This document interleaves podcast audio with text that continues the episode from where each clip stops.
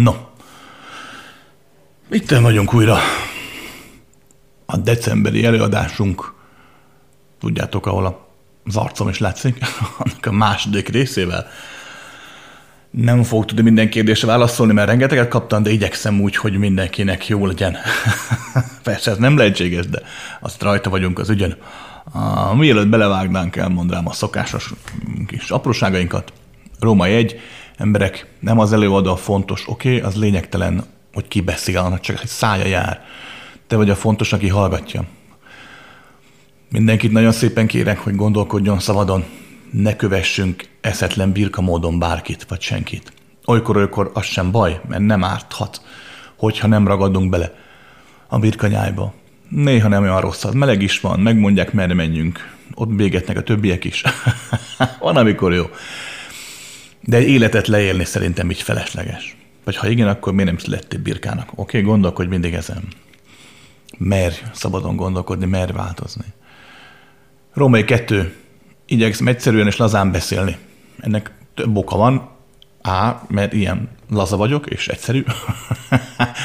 B, eh, régóta rájöttem, hogy teljesen felesleges, felesleges trükközni.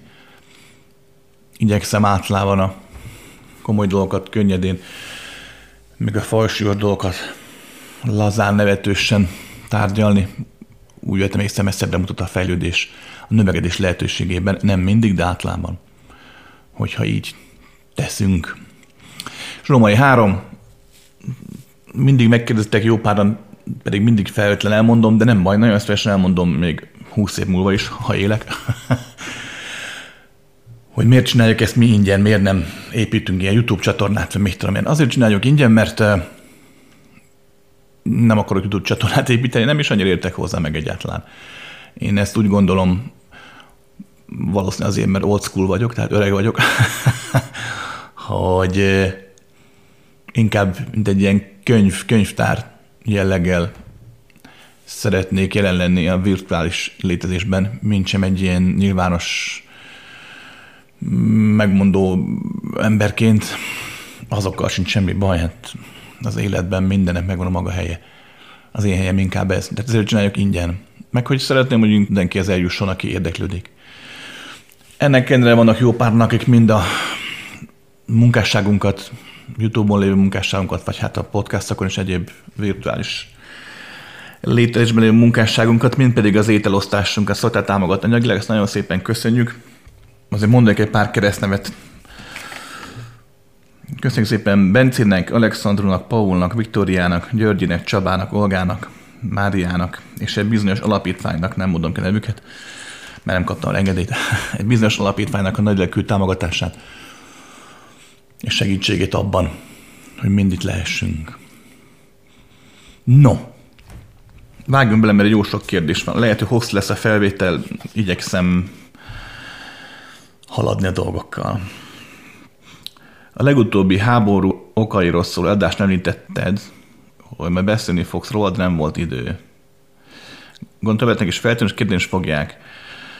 Egy Afrika és Dél-Amerika miért állt a kelet mellé? Én arra gondolnék, hogy ott is az elnyomás, gyarmatosság, szegénység volt meghatározó. Ezért ideológiai az elnyomók ellenében az elnyomottak mellé állnak. Már érzésem szerint már mindkét oldalon volt mindenki, de valahogy újra és újra játszunk. Kettő. Az angol száz államok kifejezés létrejöttéről mondottál volna pár gondolatot. No, Róma egy affektíve a világban nézett két fő ideológia vonal létezik. Ugye van a nyugati, angol százból kinövekvő nyugati gondolat, ideológia és elf, amelyet itt a nyugati emberek nagyjából lajtától nyugatra, egyes tállamok Kanada, Ausztrália képvisel, a többi kevésbé, de nagyjából ezt képviselik. Ez ugye ez a a demokráciának átszázott mm, puha diktatúra, ahol mondhatsz is, mert nem is mondhatsz dolgokat. Ez a fajta kisebbségeket felkaroló, mm, demokratikusnak átszázott, de valójában nem az, mert igazából mindenkit elnyomó vallástól, kulturális hagyományoktól függetlenül próbáló, de valójában nem az ugye a, megváltoztatni ugye a múltat, a jövőt, ugye típusú demokrácia, ahol ugye van ugye egyfajta uniós vagy bármilyen más parlament, de hát valójában ugye az ott lévők, mind az unió, mind az egyes államokban, hát ugye nem az embereket képviselik, nem a saját maguk ő, zsebét, hatalmát erősítik, tömik. Um, most persze szándékosan csak igazából a szélsőségesebb, negatívabb állapotokat emeltem ki, de hát valahol akkor is ez megfigyelhető. Még ott van a másik oldal, aki mindenki más. ez amúgy régen is megvolt, a, az egyes államokban, 70-es években, de Nyugat-Európában is, hogy csak ők önmagukat tartották valamire, mindenki más csak a szemét volt, ugye a West és a Rest, tehát a nyugat és a maradék. De hát ugye megváltoztak a dolgok. Tehát lényeg a lényeg, hogy Dél-Amerika, Afrika és mindenki más nem azért áll kelet mellé, mert ott jobb lenne. A kelet ugyanilyen fajta elnyomás fog, mint a nyugat előbb vagy utóbb. Tehát egy fokkal kiszámíthatóbbat. De akkor is egy ugyanilyen fajta diktatórikus van választásod, de valójában nincs típusú rendszert épít ki, és még ezt fog erősíteni ugyanúgy. Csak a, a nyugati világtól elszakadt, vagy belépni nem tudó 6,5 milliárd, 7 milliárd ember jobban utálja, jobban gyűlöli a nyugatot, mint a keletet egyelőre. B. Az látszik, hogy a kelet kevésbé akarja lenyomni az adott kultúrák ideológiáját. Um, mint a nyugat. Jelen pillanatban a nyugat úgy akarja megváltoztatni a adott népek, társadalmak, kultúrák fejlődését, növekedését, hogy mindent elítél, ami nem olyan, mint a nyugati kultúra. És nek hangot is ad. Ugye sokszor háborúval, fegyverrel, vérrel. Sokszor csak gazdasági kiéheztetése, sokszor csak embargóval. A kelet egyelőre ezt még nem csinálja. Tehát ezért van az, hogy a billegő államok inkább a kelet felé fordul, mint a nyugat felé. Illetve hát C, nagyon gyakran ugye bebizonyosodott az elmúlt, hát közel 70 évben, hogy a politikában hát egyértelmű mindenki a saját hasznát nézi. És hogy a nyugat nagyon kegyetlenül gondolkodás nélkül képes volt elárulni azt a szövetséges, akit korábban támogatott. Igaz, szemben a kelet általában adott választási lehetőséget, akkor, ami előtt elárulta volna a korábbi szövetségesét. Úgyhogy nem akar senki sem a keleti blokkhoz tartozni, csak a nyugatihoz még jobban nem akar. Egyelőre. Azt nem ki tudja, persze változhatnak a dolgok, de úgy vettem észre, hogy, hogy inkább az lesz, amit tizen pár évvel ezelőtt mondtam, hogy bizony újra megint a nyugat elveszem, el tud venni, a kelet elveszem, el tud venni, kialakul megint a két nagy blokk, felosztják a világot, illetve lesz nagyon sok olyan kis állam, amelyik vagy ide, vagy oda fog tartozni gazdaságilag, valamilyen szinten függő lesz, vagy jobbról, vagy balról, valamilyen szinten vagy a keleti, vagy a nyugati popsit nyalintja, miközben pedig képes lesz arra, hogy képes nem fenyegetni is mind a keletet, mind a nyugatot, mert lesz egy ütőkártya kezében, mondjuk egyfajta atomfegyver, a kis országok is hamarosan szert rá. Lesz egy olyan lehetőség egyfajta gazdasági nyomás gyakorlásra a kis országnak valamilyen olyan szinten, amire képes lesz megborítani egy picit az egész világ gazdaságát, ezáltal a nyomást gyakorolni. Láss például legutóbb, ugye a csatornán keresztbe állt egy tankhajó, három napig leállt az élet. egy darab hajóba. Tehát a világ vérkeringése nagyon sok helyen nagyon halovány. És ezt a kis ország is elég elszánt megakaszthatja ideig óráig természetesen. De valószínű az lesz, hogy, hogy a két nagy tömb miközben beháborúkat is vívnak önmagukon, önmagukkal, önmagukon keresztül magukkal, eközben próbálják elnyomni, bearácsolni a kisebbeket, eközben pedig próbálják lenyomni a másikat. Ja. emlékeztek, mondtam 15 éve, úgy lesz ez a mostani időszak a történelmkönyvekben majd, hogy a nyersnyak háborúk kezdete. És ez valószínű így, így is lesz. No, az angol száz állam kifejezés létrejötte. Ha megfigyeled, nézd meg a világot. Ugye mi történt? Hát ugye középkor Mátyás király, illetve utána Amerika felfedezése, ugye 1492. Azért mondtam Mátyás, hogy belőjük nagyjából az időt. Mi megindul Amerika felfedezésével, megindul mi csoda? Hát ugye a gyarmatosítás. Ez mit jelent valójában?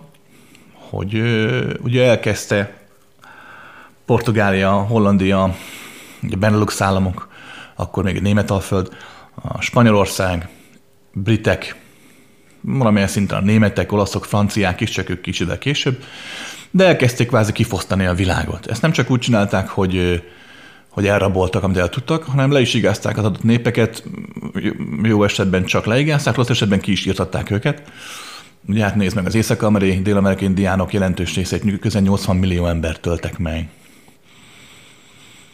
vagy háborúban, vagy aljasabb módszerekkel, például rászottatták őket az alkoholra, vagy ugye tifuszos takarókat osztogattak ki a betegeknek, nem az egészségeseknek, bocsánat, így lettek betegek, ugye hát a más földrésznél élőknek az immunrendszere nem volt képes ellenállni. És ezt nem csak Amerikában csinálták meg, hanem Afrikában, illetve Ázsiában is. Ugye szobben hívják, hogy felfedezések koránnak, de hát valójában azért volt felfedezés, hogy legyen mit ugye zsákmányolni. Nagyon jó, csinálták, ugye az angol gyarmatbirodalom 1900-es évek elén élt a csúcspontját viktoriánus korszak végén, után, ugye emlékezzünk vissza, a birodalom, ahol sosem nyugszik le a nap. A világ, nem tudom, 50-60 százalék az övéké volt, nagyon sok helyen uralkodott ugye a királynő. Ez nem csak a gazdasági kifosztással járt, mondottam volt előbb, hanem a kiírtással is. Így, ha megnézed, maga az angol száz kultúra, mint olyan, ugye szépen elkezdett elterjedni a világban. Ez mit jelent? Ez jelenti ugye a kereszténységnek, illetve a világfelfogást, illetve magát a, a gazdasági társadalmi kultúrát. Észak-Amerikában szinte teljesen uralkodik mai napig, bár már, már ugye a afroamerikaiak, illetve a bevándorlók már ugye ezt higítják, de összességében akkor is még mindig ott van. Ugye Ausztrália egyértelmű, hát ugye fehér bűnözőkből lett, angol száz bűnözőkből lett ugye a kultúrájuk, és sorolhatnám. Ha megnézed egy átlagos napot, amit te itt megcsinálsz Budapesten, valaki Párizsban, Londonban, valaki New Yorkban, de valaki mondjuk Kairóban, vagy Szingapurban, vagy Tokióban, vagy Pekingben, Sánkhájban, és sorolhatnám a világ nagyvárosait, Brazil bárhol, de átlagos dolgozó, alsó középosztálybeli nevezzük így, vagy legyen egy átlagos szegény ember, de egy alsó középosztálybeli embereknek van munkája, között teszi, ugye? Te is fölkelsz. Miből? Hát az ágyadból. Fölkelsz, leülsz, kimész a konyhába, megeszel egy pirítost. Fölhúzod magadra a kis farmeredet, a kis szoknyádat. Fölveszed a mobiltelefonodat. Megnézed a tévét. Kimész a házból, lemé, ugye a társasházból, lemész a lifttel, beülsz az autódba, elmész dolgozni, beülsz a kis komputered elé, vagy bármilyen más munkát végzel és sorolhatnám a folyamatában a dolgokat. Ez mind, mind, mind ugye a nyugati fehér ember találmánya. a ruha, a stílus, mindenhol, hiába vagy bármi másik országban, valahogy amit fejletnek neveznek, amit trendinek neveznek, az valahol nem más, mint egyfajta angol száz kultúrának a maradványa. Ezért van az, hogy nem működik az, amikor egy 2000 éves kultúrát mondjuk, egy arab kultúrát néhány tíz évet rá akarnak szoktatni arra, ami nem belőlük fakad, vagy egy kínai kultúrát vagyon. Nem működik. Ja. De meglátjuk, hogyan változnak a dolgok. Legyünk építő jellegűek. Kedves Krisztián, kérlek, ne mondd azt, hogy erről már beszéltünk. azt szoktam mondani, hogy erről már sokszor beszéltünk. A lelkem, amiről úgy gondolom, hogy én vagyok, van ennek a léleknek a múlt időségében egy végig követhető folytonossága, amire azt mondhatom, hogy mindazt a mostani énem tapasztalta meg. Nagyon jó kérdés. az, akit mostani önmagadnak gondolsz, és akit feltehetőleg te a lélek alatt szót értesz, a, annak nem, de van egy olyan részed, nevezzük így, egy korlátlabb, hatalmasabb lelked, aki igen megél egyfajta folytonosságot. Amikor majd meghalsz, akkor nagyjából az fog történni, nem feltétlenül történik így, pláne már csak azért sem, mert most mondok, tudjátok, az a saját tapasztalatom, tehát ne vegyétek készpénznek, de általában így szokott történni, hogy amintán meghalsz, valóban van ez a fajta feldolgozása az életednek, de ez nem a feldolgozás kedvéért van, ezt mindenki félreérti, hogy azért dolgozok fel az életünket, hogy tapasztalataim meglegyenek, és akkor a jó karma, a rossz karma, stb., hogy megszülessek újra. Ez csak a, a tammese része. Bár megeshet, hogy valaki ilyen formában is megélheti akár, de valóság a következő, amikor meghalsz, akkor kvázi azért történik az életed úgymond végigpörgetés és újra átlése, hogy a korlátok, amit az jelent, az emlékek adta korlátok, azok felszabaduljanak. És fel is szabadulnak. A korlát nem rossz, az határoz meg most téged, aki most te vagy, mint lélek, akit magadnak most léleknek gondolsz, az a korlátai felszabadulásával elkezd növekedni, változni. Nagyjából úgy változik meg, mint amikor az öt éves korodból felnőtt lettél. Nem hinném, hogy az öt éves korú éned az ugye vándorol az életedben végig. A fenét már rég úgymond feloldódott, eltűnt a végtelenben, eltűnt benned. Az eltűnt idézőjelbe értem, tehát ott van, csak nincs. amikor, amikor véget ér ez a folyamat a halálod után, akkor beleolvadsz önmagadba, egy korlátlanabb önmagadba. Az, aki itt voltál, te eltűntél. Viszont a korlátlanabb önmagad, a nagybetűs lelket fogalmazom ki ilyen sután, az mindig is van és létezik, noha ő is megél egyfajta összeolvadást, de most ezt hagyjuk, majd ezt majd egyszer meg elmesélem. Ezért az, ami itt most történt veled az életedben, az, az ő részévé válik. Emlékszem, mondogattam a hangszeres példázatot, hegedűs kimegy, bemegy a zenekarból, stb. Tehát az, akit vagy te most, akit önmagadnak gondolsz, halál után feloldódsz önmagadban, de amit itt megéltél, az nem fog elveszni, az az, az a információs csomag, az a keresztutakból álló a végtelenből rengeteg kereszt út által létrejövő idő és tér egység, az megmarad, és ezen idő és tér egység által végigkövethető az a fajta más keresztutakból álló idő és tér egység, amely mondjuk idézőjelben mondva te előző vagy a következő életed. Az, hogy, hogy ez a folyamat számodra hogy lesz megfogható, az Isten igazából rajtad múlik a tudatosságodon. De az este többségében így szokott történni a folyamat, mert azok az egyének, amelyek itt a Földön játszanak, egy-egy kivételt eltekintve olyan tudatossággal bírnak, hogy ezt a folyamatot csak megélni tudják, irányítani nem. Nem is baj, megint. Oké? Okay? Tehát a klasszikus reinkarnáció idézőjében ezért nem létezik, de ezért létezik valahol mégis. De úgy, hogy az emberek gondolkodnak róla, hogy egy fix lélek, egy zárt egység, egy fénylő pötty, kijön a melkasból, miután meghalt a test, túlvilágon szötyörög, mötyörög, majd megint belebújik egy másik testbe, ugyanaz a fix fénylőpont, a korábbi élet tapasztalatával bölcsebben, ez így nem igaz. Legalábbis nem nagyon láttam ilyet. Nem lehetetlen, hogy létezik adott dimenzióban, nem tartom valószínűnek, mert mm, tökéletesen ellent mondana mindennek, ami valóságos.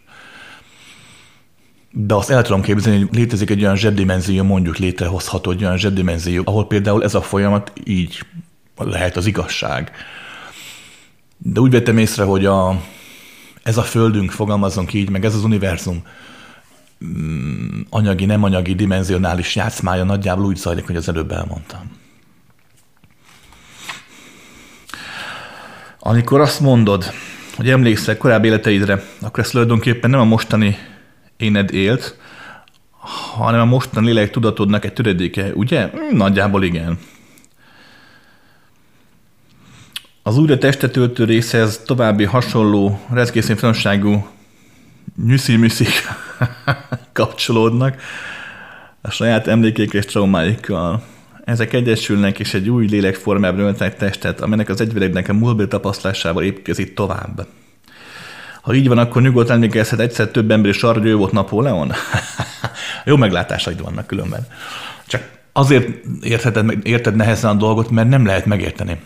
Mint hogyha lépcsőket raknál egy üres térbe. nem lehet lépcsőket, oda nem tudsz. A létezésnek neki korlátai, a lépcsőket rakhatnál a megértés lépcsőit. De jó helyen kotorászol. Minden azon múlik az adott egyén mire képes, mint itt a Földön. Valakinek sok esze van születése óta, valakinek kevés. Valaki tehetséges a zenében, valakinek botfüle van. És sorolhatnám a példákat. Ez ugyanígy van a halál után is. Ha tudat, lélek, mindegy, hogy hívod, most nem menjünk bele a különbségbe. Um, a halál után valaki így képes figyelni, valaki úgy képes figyelni, valaki a figyelmével kis csomagban tud azonosulni, valaki egy nagyobb csomagban tud azonosulni. A figyelmen múlik minden. A figyelem képességén, úgymond. Valaki azt tudja csak megélni önmagából, idézőjelbe, hogy megszületik, és ott van. Valaki meg tudja élni azt is, hogy mi lett volna, ha nem oda születik, és azt az életet is át tudja élni. Valaki meg tudja élni azt is, mintha egyszerre idézőben több testbe születne ide, mert a valóságnak ez is egy vetületében, ez is egyfajta igazság.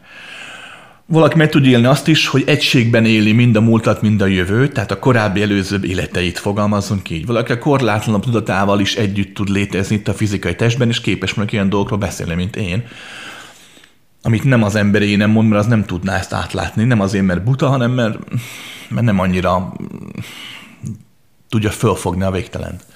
És igen, valóban meg lehet azt tenni, hogy valaki idézőjelben nem csak az előző következő életét él meg önmagaként, hanem úgymond mások életét is önmagaként éli, és ez is egyfajta valóság. Így hát így valóban lehet, hogy sokan emlékeznek arra, hogy ők Napóleon.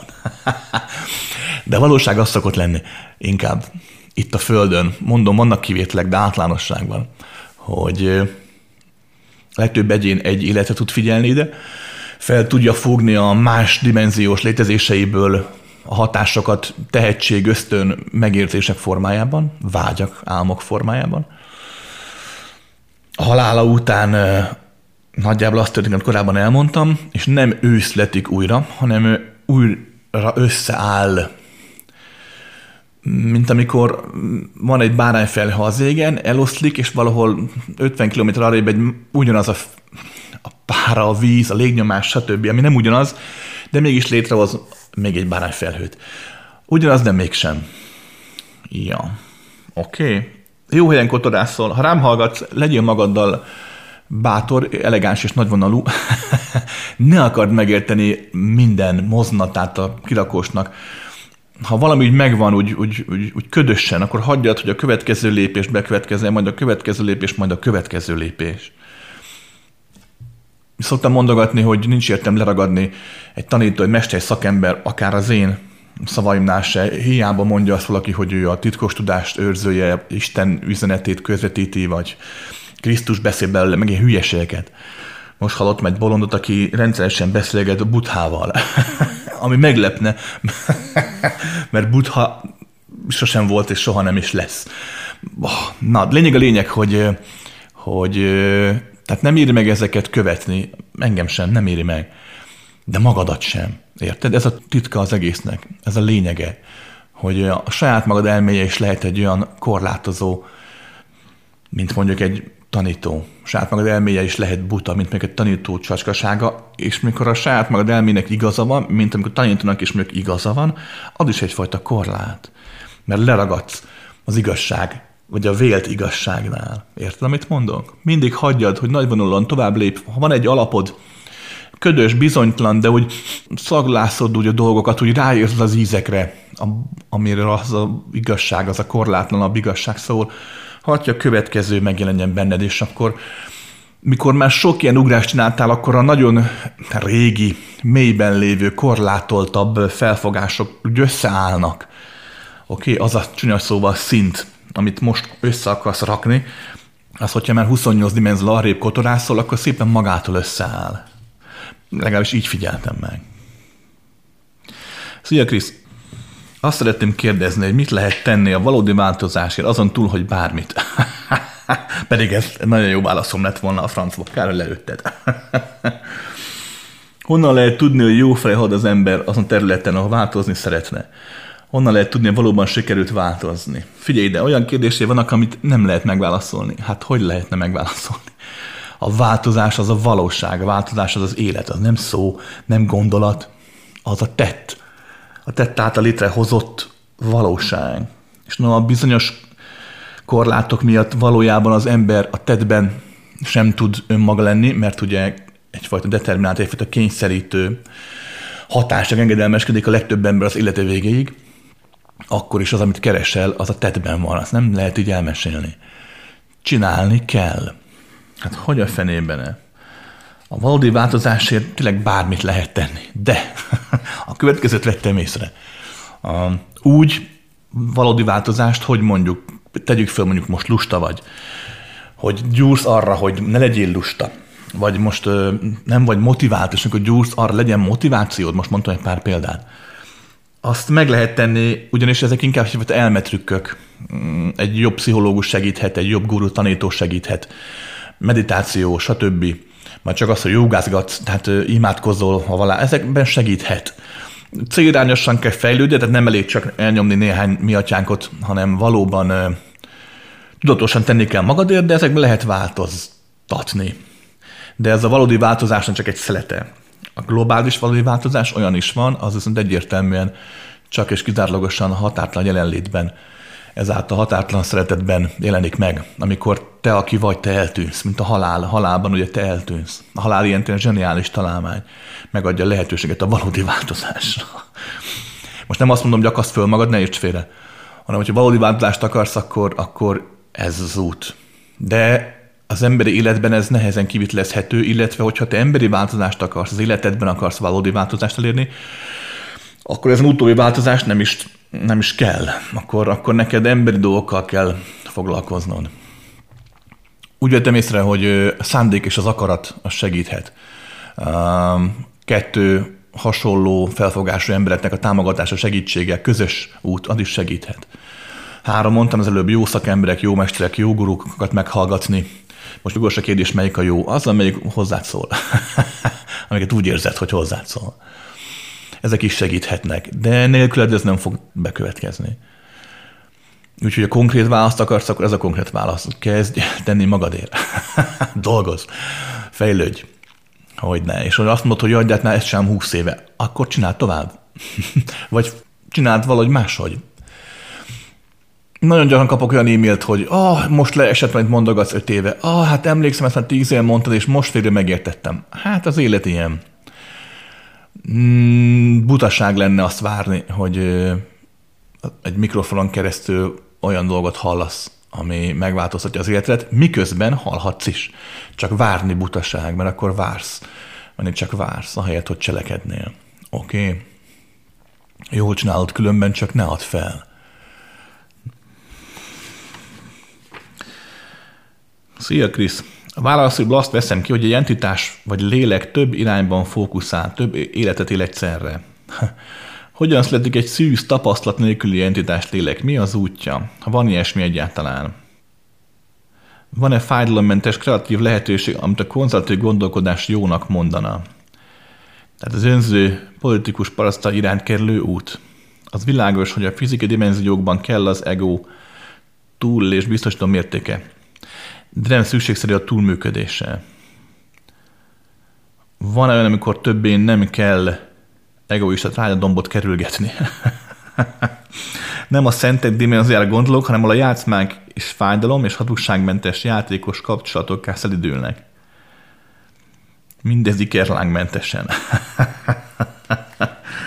Sejtem, hogy hosszú a téma, de mégis mondjuk, amit nem ennyi belefér. Hát tényleg hosszú. Um, emberek, amit most mondok, tudjátok, személyes tapasztalatom, ne vegyetek komolyan. Mm, meg a szavaimmal, meg a gondolataimmal is torzítok a valóságon, de hát nem lehet más, hogy jelen pillanatban nem tudunk mást csinálni. Um, hogyha az anyagi világban úgymond telő idő történelmi vonalhoz képest vagy arra vetítjük le a kérdést, illetve a választ, akkor a következőt lehet megfigyelni. Szeretném hangsúlyozni, hogy ez már alapban így összességében tévedés, de a anyagi világ korlátai miatt, amit most mondok, az megállja a helyét. Akkor ez a fajta, úgymond a szűzlélek, mint olyan, ez egyfajta létező folyamat tud lenni. De csak azért, mert most nagyon kiragadunk egy darab téglát a kínai nagyfalból. Oké. okay.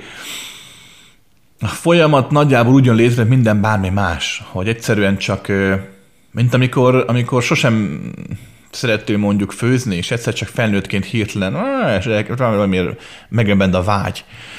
Vagy amikor sosem szerettél mondjuk rajzolni, de felnőttként hirtelen megjelenik a vágy. Vagy volt egy barátom, az, az utálta a matematikát, egész életében gyűlölte. Hát emlékszem, egy iskolába jártunk, hát ez matekóra mm, rosszul lett. Majd egyszer csak 25-6-8 évesen hirtelen valamiért jött egy vágy, hogy is elkezdett matekozni, és nagyon jó matematikus lett. Tehát nem professzor, de, de szóval tényleg nagyon jól érti. Maga ez a fajta vágya, hogy megszületik a semmiből idézőjelben, na úgy születik meg egy szűzlélek a semmiből idézőjelbe, a globális határtlanabb önmagából. Uf, uf, uf, igen. Tehát valahogy mint amikor, mint amikor a, tudod, prizmával szétbontod a fényt különböző színekre, megszületnek a színek a semmiből, ugye? Mert a fény itt jelen pillanatban nekünk ugye szintelen, csak van, világosság, meg sötétség, azt jó napot. De hirtelen van egy fizikai törvényszerűség, a prizma formája, és abban a pillanatban a számunkra megszületik a szűz kék, vagy a szűz piros, vagy a szűz zöld, sárga, stb. Érted? Nagyjából az analógiát adott dimenziók, adott korlátai formázzák a végtelent, és hogyha lebontunk egyfajta időrendi sorrendet, akkor megfigyelhető egyfajta ilyen állapot. De csak akkor, hogyha így nézzük a valóságot, egy korlátolt múltjövő formában. És az egóról, hát persze, hogy van lehetőség arra, hogy ne válasz idézőjelben egyfajta egoista pusztító utat, és arra is van lehetőség, hogy ne kerülj bele. Hát hogy nem, ne kerülj közé. Hát persze. Valószínűleg azért vagy most itt. hogy olyan valósággá válj, akinek erre nincs szüksége. Hát persze, vannak olyan dimenziók, különben így van, nem csak dimenziók, még itt a fizikai univerzumban is voltak olyan kultúrák bolygókon, emlékeim szerint még itt is, de más bolygókon meg pláne, ahol ez megfigyelhető volt, hogy volt egyéniség, volt ön célúság, önnön célok megvalósítása, de az ego abszolút nem így működött, nem másra kelt a posásából nyerte az erejét, nem a félelemből, a szorongásból, a hatalomból nyerte az erejét, hanem a közös munka, a közösség egységének köszönhető felemelkedésből, önmaga úgymond megéléséből, megismeréséből, önmaga lehetőségeinek a nem jó szó, hogy fejlődéséből, de végsősorban igen. Tehát az, hogy az egyén úgy vált többé, hogy a többiek ebben részt vettek, és azáltal, hogy ő többé vált, azáltal ő részt vett a többiek többé válásában. Ah, tehát hogy nem van ilyen, persze. Emberek nagyon sokan mondják azt, hogy ez egy ilyen börtönbolygó, meg, meg ö, szenvedés, meg azért van itt, hogy küzdjünk, meg stb. Lehet. Amúgy nem, de lehet. Viszont ha ez így van, akkor miért itt küzdesz? Azért van itt idézőjelbe, aki itt van. Mert ide való. Vannak persze kivétlek. Van egy-két kozmikus véletlen, egy-két balépés, egy-két bolond, aki különböző okok miatt szándékosan fókuszál ide, de, de összességében, összességében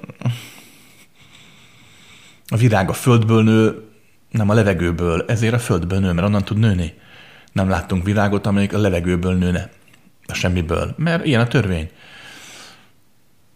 Mindenki abban a rezgés hullámban tud megnyilvánulni, ami és aki. Hát ennyi. Persze. Oké, okay. úgyhogy nem baj, hogy itt vagy, nem baj, hogy ezek téged zavarnak, sőt, tök jó. Következőt javaslom neked és mindenkinek, emberek, figyelem, minden a figyelem képességén múlik. Figyeljetek, ne túl mereven, inkább érdeklődő kíváncsisággal figyeljetek az életeteket, figyeljetek azt, ami történik, majd aztán figyeljetek a halálotokon. És ha a halál bekövetkezik ebben az érdeklődő kíváncsi figyelemben, akkor rengeteg dolgot meg fogsz érteni, meg fogsz élni, és mivel a érdeklődő kíváncsiskodó figyelem hatására um, nem azonosult semmivel, ezért idézőjelben mondom a karmád, meg minden más olyan hatás, amit téged most ideköt, az úgymond feloldódik, onnantól fogva szabadon választhatsz, mert onnantól fogva már nem az leszel, aki itt most, akinek itt most a földből kell a növénynek megszületni, hanem szabadonban dönthetsz. És akkor érted, olyan dimenzió mehetsz, mint madár, idézőjelben mondom, ahová már szintén való vagy, ahol már könnyedség van, már nincs egoista korlátozás, már nincs egoista, mint is mondtál, trágyadomb. Oké. okay. Mindenki úgy képzel el, hogy vagyok én itt most, hármas szintű lélek, ide tartozom a földre, és majd amikor rájövök arra, hogy hú, van ötös szintű dimenzió, akkor oda fogok menni én, a hármas. De hát de nem. Ugyanis mindaddig, amíg hármas szintű lélek vagy, az ötös dimenzió észre sem fogod venni. Vagy ha mégis annyit fog történni, hogy nagyon bántó, fájdalmas fényeket fogsz látni, és nem akarsz oda menni. Viszont ha már te magad ötös vagy, akkor azt veszed észre, hogy már az ötösben élsz, mert hát az vagy. Most, amit elmondtam, persze darabos, de lényeg benne van. No. Szia Krisztián, mostanában gyakran eszembe jut egy mondat, amit valamik adáson mondtál. Mindig örülsz, amikor ismerős arcokat látsz adásokon, mert azt jelenti, hogy az emberek tenni akar magukért, de akkor még van örülsz, ha egy idő után nem látsz ismerős arcokat, mert az azt jelenti, hogy az illető kezd levárni rólad, és az életét kezdi el élni. Én nyolc éve járok egy spirit csoportba, ide azt érzem, hogy lejut a csoport, és talán már a tanfolyamot tartó és unja az egészet. Mondd párszot arról, mikor kell leválni a mesteréről a tanítványnak, vagy mikor kell még maradnia? Megmondom, már most neked, most, ilyenkor, amikor fölteszed a kérdést. Hát persze. Akkor már az azt jelenti, hogy már nem vagy ott. Csak még a megszokásból, a rutinból az egód az elméd erőlteti. Kettő. Um, Gondol végig dolgot logikus, amit, amit mondtam, vagy most is mondok. Csak legtöbb ilyen spirituális tanító, guru, mester, vagy szakember, vagy éppen csak előadó, színész, művész, tanár, orvos, ezt nem meri elmondani, mert hát ugye az emberekből élnek, hát a nyájukból élnek, rajongókból, hívőkből. Nem negatívan mondom, tehát a nyájat nem úgy értem, tehát nem peratív, nem, nem akarok lebecsülni senkit, eszembe sem jut csak abból a tömegbázisból élnek, ahol ugye ott vannak, és ezért fontosan, mint kapitalista rendszerben mindenki, növelni akarják ezt a tömegbázist, ezért legtöbb előadó, guru, szakember, kvázi még jó szándékból is inkább szektát próbál építeni, és növelni akarja a létszámot, hát, mert hát belőletek él. Mindegy, hogy anyagilag vagy lelkileg, szellemileg. Legtöbb tanító, pszichológus, szakember mentálhigiénikus szempontból komoly bajokkal küzd. hát hogy ne? Hát nagyon sok tanító, előadó, hát az, azért az szeretett koldusként ott áll, és azért magyaráz, azért tart előadást, azért vannak csoportjai, noha ezt sosem fogja beismerni. Mert hát egyszerűen vágy, kell neki az energia, amit tőletek a szeretetetek, szeretetetektől, igen, szeretetetektől kap magyar nyelv szépségei. Um, hát hogy a fenében nem? Tehát magyarán ez azt jelenti, hogy amikor valaki, és most én ezt azért szívesen elmondom, mert nem a fogok hazudni, öreg vagyok már a hazudozáshoz. Tehát kettő, um, amikor valaki elmegy tanulni valakihez, szakember, guru, mester, tanító, bárhova, csoportba, akárhova, egyházba, gyülekezetben, mindegy. Azért megy el általában, mert hát bajban van. Mindegy, hogy nem tud róla, vagy tud róla, de hát kell neki egy útmutatás, egy segítség, egy kis támasz, Azért, amikor a szülők vagy meghalnak, vagy már annyira megöregszenek, hogy már neked kell őket támogatnod, akkor azért néha igenis elfáradsz, és ez teljesen normális. Nincs olyan ember, csak azt hazudja, aki egész életében minden percben, minden másodpercben a toppon van, a csúcson van, erős, kemény, határozott, és mindig tudja, hogy hány kiló a Mikulás. Jaj, de hogy. Igen, és nem baj, hogyha olykor-olykor segítséget kérsz, kapsz ilyen formában, persze. Csak hogy az a lényeg az egésznek, hogyha ez a segítség valódi, tehát a mestere, guru, a szakember tényleg tudott neked segíteni, előbb-utóbb avval a helyzettel, avval a problémával, amiben oda mentél, még ha nem is tudsz róla, hogy volt, akkor is meggyógyulsz. Hát neki és önmagadnak köszönhetően, hát már egész ember leszel, egészebb leszel, mint ahogy ott voltál. Ez Buddha is nagyon jól megmondta, emlékeztek a klasszikus példára, amikor a hajótörést túlélték ugye az illetők azért, mert volt egy mentőcsónak, csónakkal kielveztek a szárazföldre, majd fogták magukat, és a fejükre tették a csónakot, és vitték egész életükben tovább, mert egyszer megmentette az életüket. Na hát a guru pont ilyen, a mester, a szakember pont ilyen, egy egyház, egy gyülekezet, egy vallás pont ilyen, minden, ami neked ad valamit, az pont ilyen, hogy ott akkor nagyon jó volt, ott volt a csónak, de mikor már zárazföldre kerültél, mikor már képes vagy újra haladni az életedben, akkor meg kár tovább cipelni, akkor az este többségében csak visszahúz. Úgyhogy így van. Hát amikor ott vagy, akkor tovább kell lépni. Három. De ez nem azt jelenti, a tovább lépés, hogy fogod magad, felállsz a mester vagy a csoport előadásra közben, és beintesz mindenkinek, becsapod az ajtót, azt eljössz, és soha többet nem mész vissza. De ez nem azt jelenti, hogy amikor az egód azt mondja, hogy hát igen, itt vagyok már évek óta a mesternél, és most már jobban tudom, mint ő, mert hülyeségeket beszél. Tehát ha ilyen hatások miatt mész el, vagy megsértősz, a mester azt mondta rád, hogy tehát úgymond a sérelmek, az egó vissza, akkor nem biztos, hogy menni kellett volna. De amikor azt veszed észre, hogy jól érzed magad a csoportban mondjuk, de jól érzed nélküle is. Amikor azt veszed észre, hogy örülsz, ha a mester ott van, mert tényleg ragyog a fénye, de igazából akkor is örülsz, ha, ha nincs ott. akkor nyugodtan tovább lehet lépni, és a tovább lépés sem azt jelenti, hogy soha többet nem mész vissza a mester csoportjába, vagy az előadására. Jaj, de hogy, hát miért, miért, miért hiszed azt, hogy szakítani kell véglegesen? Csak már nem úgy mész majd vissza évek múlva, vagy hetek, hónapok múlva, mint hogy ott voltál tíz évvel ezelőtt, mikor ott voltál, hogy, hogy mester segíts, hanem úgy mész vissza, mint egy önálló erő, mint egy mini nap. már te is ragyogsz, nem csak a mester. Együtt ragyogtok, és ez teljesen rendben van. Azért mondják C, vagy 3, római 3, azért mondják, hogy tovább kell lépni, mert az ego ragaszkodik mindig egy nagyobb erőhöz, egy olyan erőhöz, ami ráfoghatja azt, hogy okosabb, erősebb vagy, már jobban tudod, akkor mondd meg. Tehát a felelősségedet, a saját életed felelősséget ráteheted valakinek a vállára. Az ego szereti ezt. De ez azért becsapós, mert ad egy mm, ezáltal elveszíted a teremtő erődnek a lehetőségét, a megélésnek a lehetőségét, hogy te legyél teremtő, te válj mininappá. Hát kettő, no az ego szereti ezt, hogy valakit maga fölé emel, még jobban szereti a maga fölé emeltnek a lerántását a mélybe. Ugye ezt szokta mondani a költő. Az egyszerű átlagember imádja a hősöket, de még jobban imádja a hősök bukását. És ez igaz.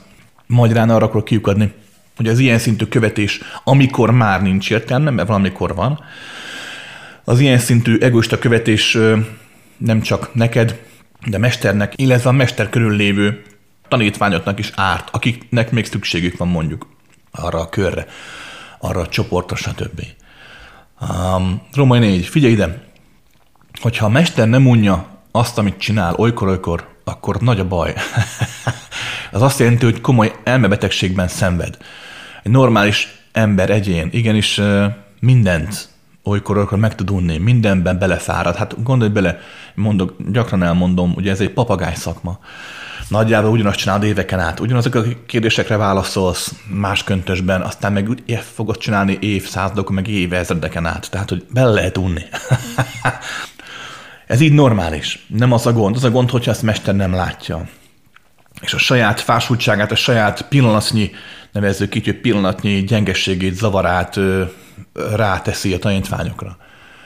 Nagyon sok guru csinálja azt különben, hogy néhány év önként visszavonul egy néhány hónapra évekre is akár, és akkor nem tart előadást, nem beszél.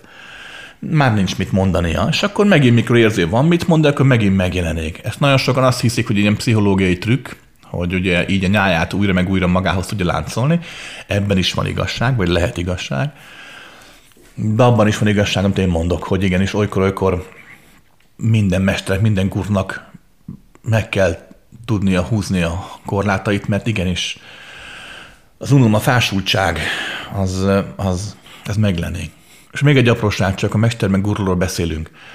Um, minél korlátlanabb egy tanító szentség, annál, annál nehezebb az ember élete az életben. A nehézséget nem úgy értem, hogy anyagilag vagy küzdős, vagy fájdalmas, hanem, hanem maga a ide fókuszálása nagyon nehéz. A következőt vettem észre. Um, hogyha valaki csak idézőjelben tanító, csak idézőjelben mester, csak idézőjelben pszichológus, csak idézőjelben guru, főapát, akármilyen nagy vezető, ők Ők ebben a szerepben jól érzik magukat. Mindig is jól érezték magukat, mindig is vágytak erre a szerepre. És ez nem baj. Épp ezért lehetnek jó tanítók, karizmatikus tanítók. De azok, akik, akik valóban határtlanságot képviselnek, valóban nagyon idézőjelben mondom most, messzi dimenzióból jönnek, azok itt emberként először mindig inkább megrémültek ettől az egész, hogy hitetlenkedtek, hogy hát tényleg én, hát én legyek a profita, vagy én legyek a, tényleg az avatár, vagy hát hogy, hát jaj, dehogy. Hát inkább ezek így menekülnek előle, amíg ugye el nem fogadják, hogy hát ez van, ezt kell szeretni. Mert, mert egy egészséges emberi elme, emberi lélek, emberi tudat, az nem akarja elhinni azt, hogy ő a univerzum 22. urának a negyedik hercegének a mm, harmadik tanítója, és ezáltal ő az idő és a tér 22. mestere. Tehát ez így, ezt így emberi elmével, aki ezt elhiszi, hogy ő mekkora égi hatalmasságot, nagyon komoly baj van. De igenis, előbb-utóbb um, azt veszed észre, hogy úgy elszáll ez a fajta mm, nem akarom érzésed, és hát egyszer rájössz, hogy ez van, és kész. És ez lehet, hogy akkor köszön be valakinél, amikor egy mesternél van, de az is lehet, hogy akkor, amikor már nem.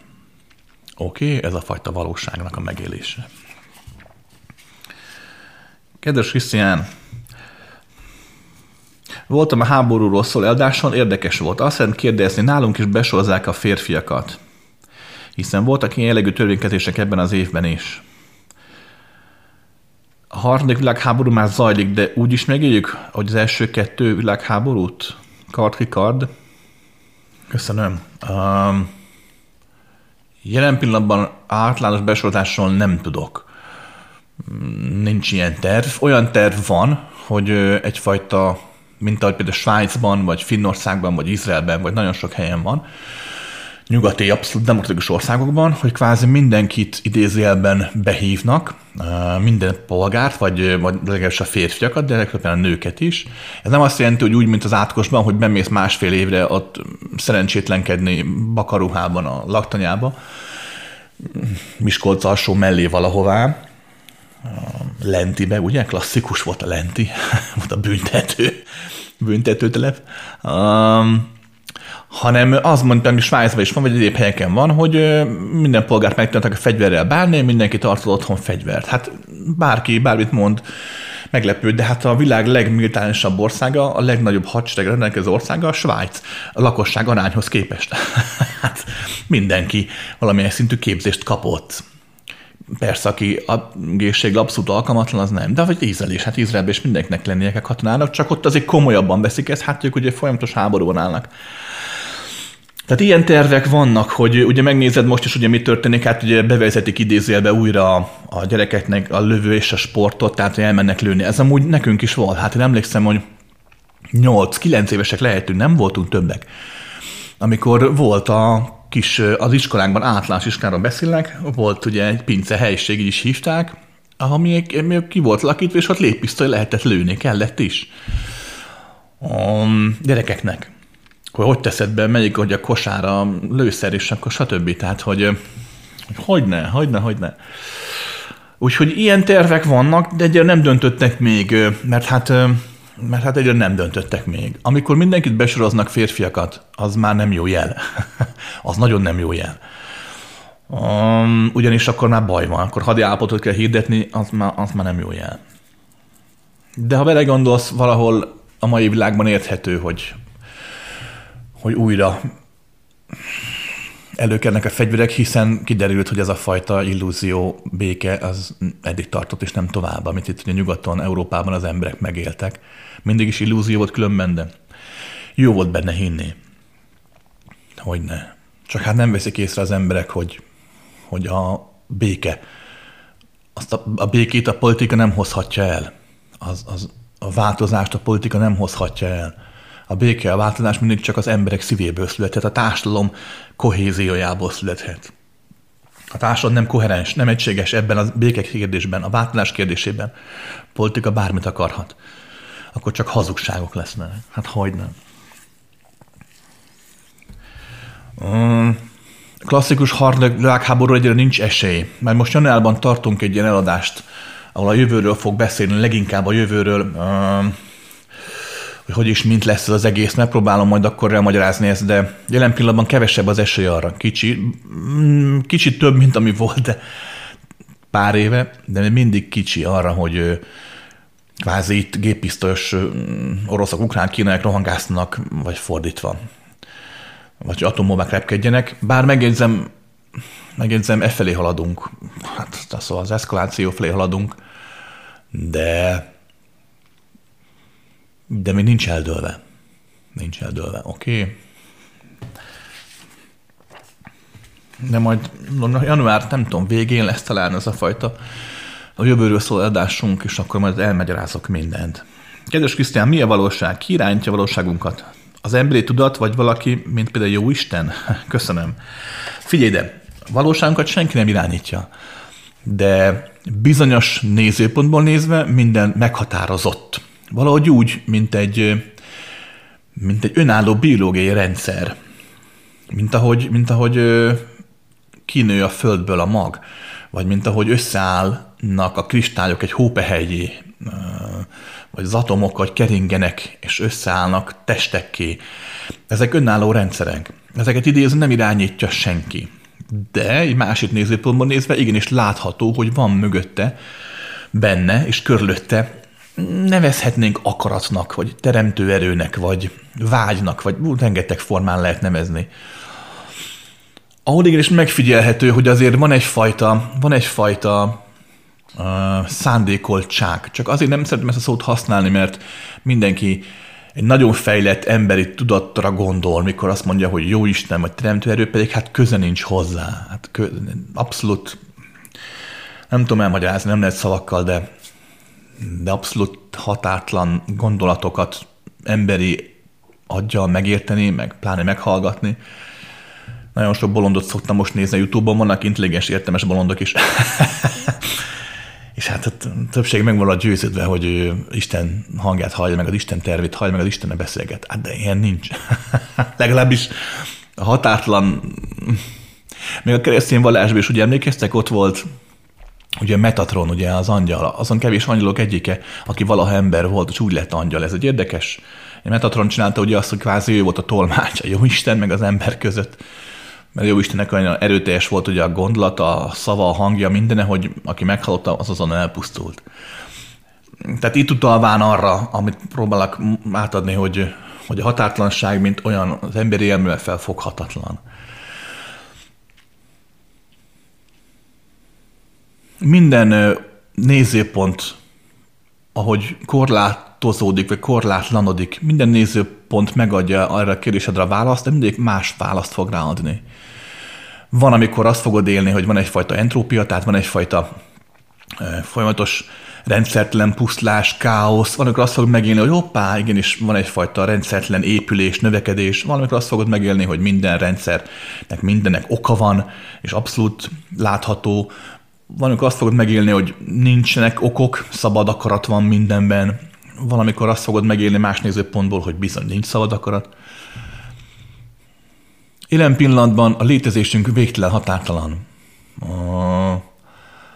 Ha csak erre, Róma 2, ha csak erre a fiziki dimenzióra gondolsz, vagy akár mondjuk csak itt a Föld naprendszerhez tartozó tortaszletre gondolsz, itt, itt vannak olyan erők, amelyek nem mondanám irányítanak, inkább sugalmaznak, amelyek fenntartják a, a színházat, a színpadot.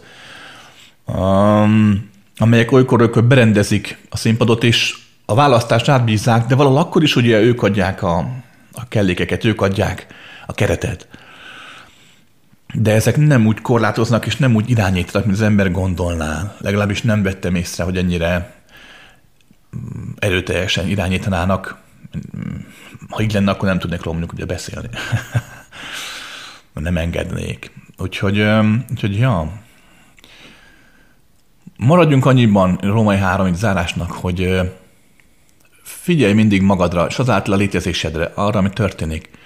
A figyelem hatására előbb vagy utóbb megint le egyfajta növekedés, egyfajta változás felfogásodban. Egyre inkább elszakadsz majd az olyan korlátoktól, amelyeket a most a megfogalmazásod, a neveltetésed, az intellektusod okán fenntartasz, mint, mint a, nem tudom, a meglágosodás, meg az Isten, meg a teremtés, meg az ilyen szavaktól el fogsz szakadni, mert föloldódnak benned. És akkor úgy rá fogsz érezni arra, amire most kíváncsi vagy. Szia, kedves Krisztián! Szeretném a segíteni annyira jól dolgokat. Az apámról van szó. 47 éves vagyok, már gyerekkoromban sem volt rám jó hatással.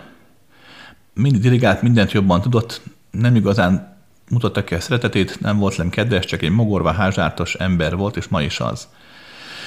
Én próbáltam a szeretetét elnyerni, nyarlásokra vittem, támogattam anyagilag, de sosem volt hálás, csak kihasznált nagyon csúnyán. Sajnos már meghalt mindenki a családból, csak az apám él. De én már teljes rossz vagyok attól is, ha beszélnem kell vele. Semmi más nem tud beszélni, csak a pénzről, és csak panaszkodik. Hogy tudnám neki szépen megmondani, hogy többet nem akarok találkozni? Jó ötlet lenne? Ez a kapcsolat semmi más, csak toxik. Csak a saját érdekeit nézi, semmi, senki nem számít. Kérek a tanácsot, mit tegyek? Köszönöm szépen. Emberek, tanácsot nem tudok adni.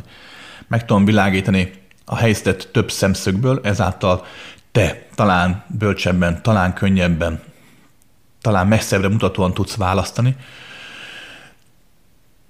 De ez nem tanács, oké? Okay? Ez csak lehetőség. Uh, figyelj ide! Isten igazából mindent leírt, tehát nagyon nincs, nincs kérdés. Nincs válasz se. Hogy tudnád könnyen megmondani neki? Hát sehogy. Ezt nem lehet könnyen megmondani. Hát hogy, hogy tudod ezt könnyen megmondani, hogy te figyelj, nem akarok vele találkozni? Hát ezt, ezt, ezt, hogyan szakítsunk könnyedén? Hát sehogyan sem. Ezt nem lehet. Következő teheted. Le kell vele ülni, és meg kell mondani, ezt nekem leírtál. Hogy ez meg ez meg ez van, ilyen meg ilyen meg ilyen volt, ezért nem hibáztatod, ez fontos, hogy ezt fölfogd. Miért? Mert ő ilyen. A kígyót nem lehet azért hibáztatni, mert megeszi az egeret de nevért azért, mert áthozza a frász, mikor hirtelen beszáll a szobádba, és itt repked, és belegabjuk a hajadba. Hát nem lehet hibáztatni ezért. Cápát sem lehet azért hibáztatni, mert megeszi az embert, aki oda megy az ő birodalmába, ahol a cápának minden táplálék. Hát akkor oké, őt se hibáztas, próbáld meg, ez nem könnyű, én tudom, hogy nem könnyű. De próbáld meg. És mondd neki, hogy ezért meg ezért, és most is ez van, és neked ez nem kell, és kész. Annyit tegyél meg, ha rám hallgatsz, hogy anyagilag továbbra is támogass, ne engedj, hogy kihasználjon, mondd meg, hogy annyi pénzt tudsz neki adni, hogy ne halljon éhen. Ha ez neked belefér, és kész. Kettő, azáltal, hogy ezt megmondod neki egy kerekperec, azáltal azt neki lehetőséget arra, hogy hát ha tud változtatni, vagy hát ha próbál változtatni. Valószínűleg nem fog. Valószínűleg csak megsértődik majd is. Hm? És elhord majd mindenek a hátad mögött, és te leszel a, nem mondom ki a eszbetűs szavakat, de a fekália és a maradék szemét. Tehát te leszel ez. Valószínűleg így is fog meghalni, hogy gyűlölködni fog. Nem tehetsz róla. Amúgy, ez már az ő döntése. Római három. Megteheted azt is, hogy fogod magad, és az egészet lenyeled, benyeled. És oda mész, jó pofizol vele mindig egy órát, aztán fogod magad és eljössz. Ha rákérdez, hogy miért, akkor megmondhatod neki őszintén, hogy ezért, vagy akár azt fogsz neki mondani, hogy menned kell. Tehát nem kell feltétlenül tisztába tenni a szituációt, ezt is megteheted, hogy ott maradsz neki élete végéig. Szerintem mm, ilyen szinten csak öntudatlan fájdalmakat fogsz okozni magadnak, de ez is egy lehetőség. A három, fogod magad, és nekiállsz annak, amit mondtam. Megbocsátás és szeretet. Most még dühösen ne csapdod a, a telefont, amin hallgatod a felvételt, hanem figyelj egy kicsit. Nagyon sokan predikálják ezt a bocsáss meg, meg egy áltatos manó feljel, szeresd az ellenségedet, mert Krisztus úrunk is megmondta, stb. stb. stb. A többség csak egy szemforgató hazug disznó, mert nem tudják megcsinálni, ugyanis ezt nem lehet megcsinálni. Nem. A legtöbb ember csak tényleg csak képmutatásból mondja ezt, meg hogy ő próbálja, de az lehet, de megcsinálni nem lehet. Viszont ez az állapot bekövetkezhet. Akkor is, ha próbálod, akkor is, ha nem. Persze, ha próbálod, akkor bekövetkezhet. És római, nem tudom, akármi. Én nem azért mondom azt embereknek, hogy bocsássatok meg mondjuk így az apádnak, vagy szeresd az apádat, aki ilyen volt, és ilyen most is veled, mert Krisztus Urunk, meg mert így lépsz a mennyországba, meg mert a jó karma, stb. Dehogy is. Én simán önzőjogból mondom, mert nekem te vagy a fontos. Azért mondom ezt, mert neked így lesz jó Miért? Azért, mert jelen pillanatban az az ember, illetve azok az emlékek téged mérgeznek, téged tesznek tönkre. A megbocsátással te leszel szabad. Ő nem. De te igen. Azért éri meg eljutni a valódi szeretet, a valódi megbocsátás állapotába, mert neked jó. Mondom, őszön módon gondolj magadra. és azért bocsáss meg annak a nyomorultnak, meg azért szeresd. Oké? Okay? Ne ilyen misztikus indokból. Római légy. Viszont az is lehetséges, hogy ez a misztikus indok is valóságá válik benned. Hogyha ott vagy, és figyeld magát a szituációt, az újabb és újabb szenvedés, újabb és újabb bántásokat, hirtelen akár áteshetsz a ló másik orlára, és valódivá válhatsz. Már nem szemforgató hazug leszel, már nem képmutató leszel, hanem valóban oda fogsz, az leszel te, oda fogsz kerülni abba az állapotodba, aki tényleg határtlan, és tényleg tudja szeretni, és tényleg, mikor ott vagy vele, akkor nem húz le a maga mocsrába, hanem ő fog a te szeretetedben fürdeni. Ez is egy lehetőség, lehet, hogy így lesz. Római 5. Um, bármi más. bármi más. Úgy vettem észre a kérdésedből, nekem van egy konkrét célod, hogy fogod magad, nem akarsz ettől találkozni, és kész. Akkor válaszd a, talán az első verziót, amit mondtam, hogy igen, és ülj le, lekerek, pressz, mond meg neki, feketén-fehéren, akár vita veszekedés lett belőle, nem tudom, és aztán ne találkozz le többet. Így van, ha ez neked megy. Viszont a következőt vettem észre. Az ilyen szintű, te írtad, ilyen toxikus, mérgező kapcsolatok nem véletlenül alakulnak ki. Nehéz őket feloldani, nem is nagyon lehet. Egyedül ez a határtalan szeretet megbocsátás kombináció, valódi alázat, valódi megbocsátás. A valódi megbocsátásban nincs megbocsátás. Gondolom ez egy érthetőbbé válik, csak hogy tudd, miről beszélek. A megbocsátás így az egy tett. A valódi megbocsátás az nem egy tett, az egy végtelen állapot. Ott nem kell magadat minden nap arra figyelmeztetni, megbocsátottam apámnak, mert megbocs... ez nem megbocsátás, ez csak egy egoista próbálkozás, nem rossz, de nem az, amiről beszélek. Tehát a, ezt a valódi toxikus, mérgező kölcsönhatást csak ezzel fajta valódi megbocsátással, szeretettel, alázattal lehet feloldani.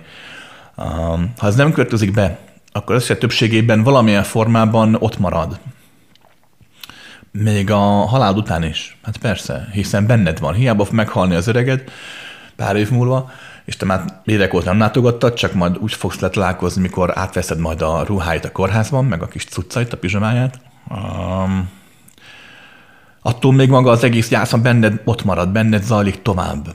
Ez még akkor is így lesz, hogyha, hogyha most szakítasz az apáddal, fogalmazunk így, és egy hatalmas megkönnyebbülést fogsz érezni. És abszolút soha nem fog az eszedbe jutni, és mikor majd hallod a halálhírét, pont olyan közös lesz, mintha azt mondanák neked, hogy meghalt egy meteor, mert belezuhant a Saturnus gázfelhőibe.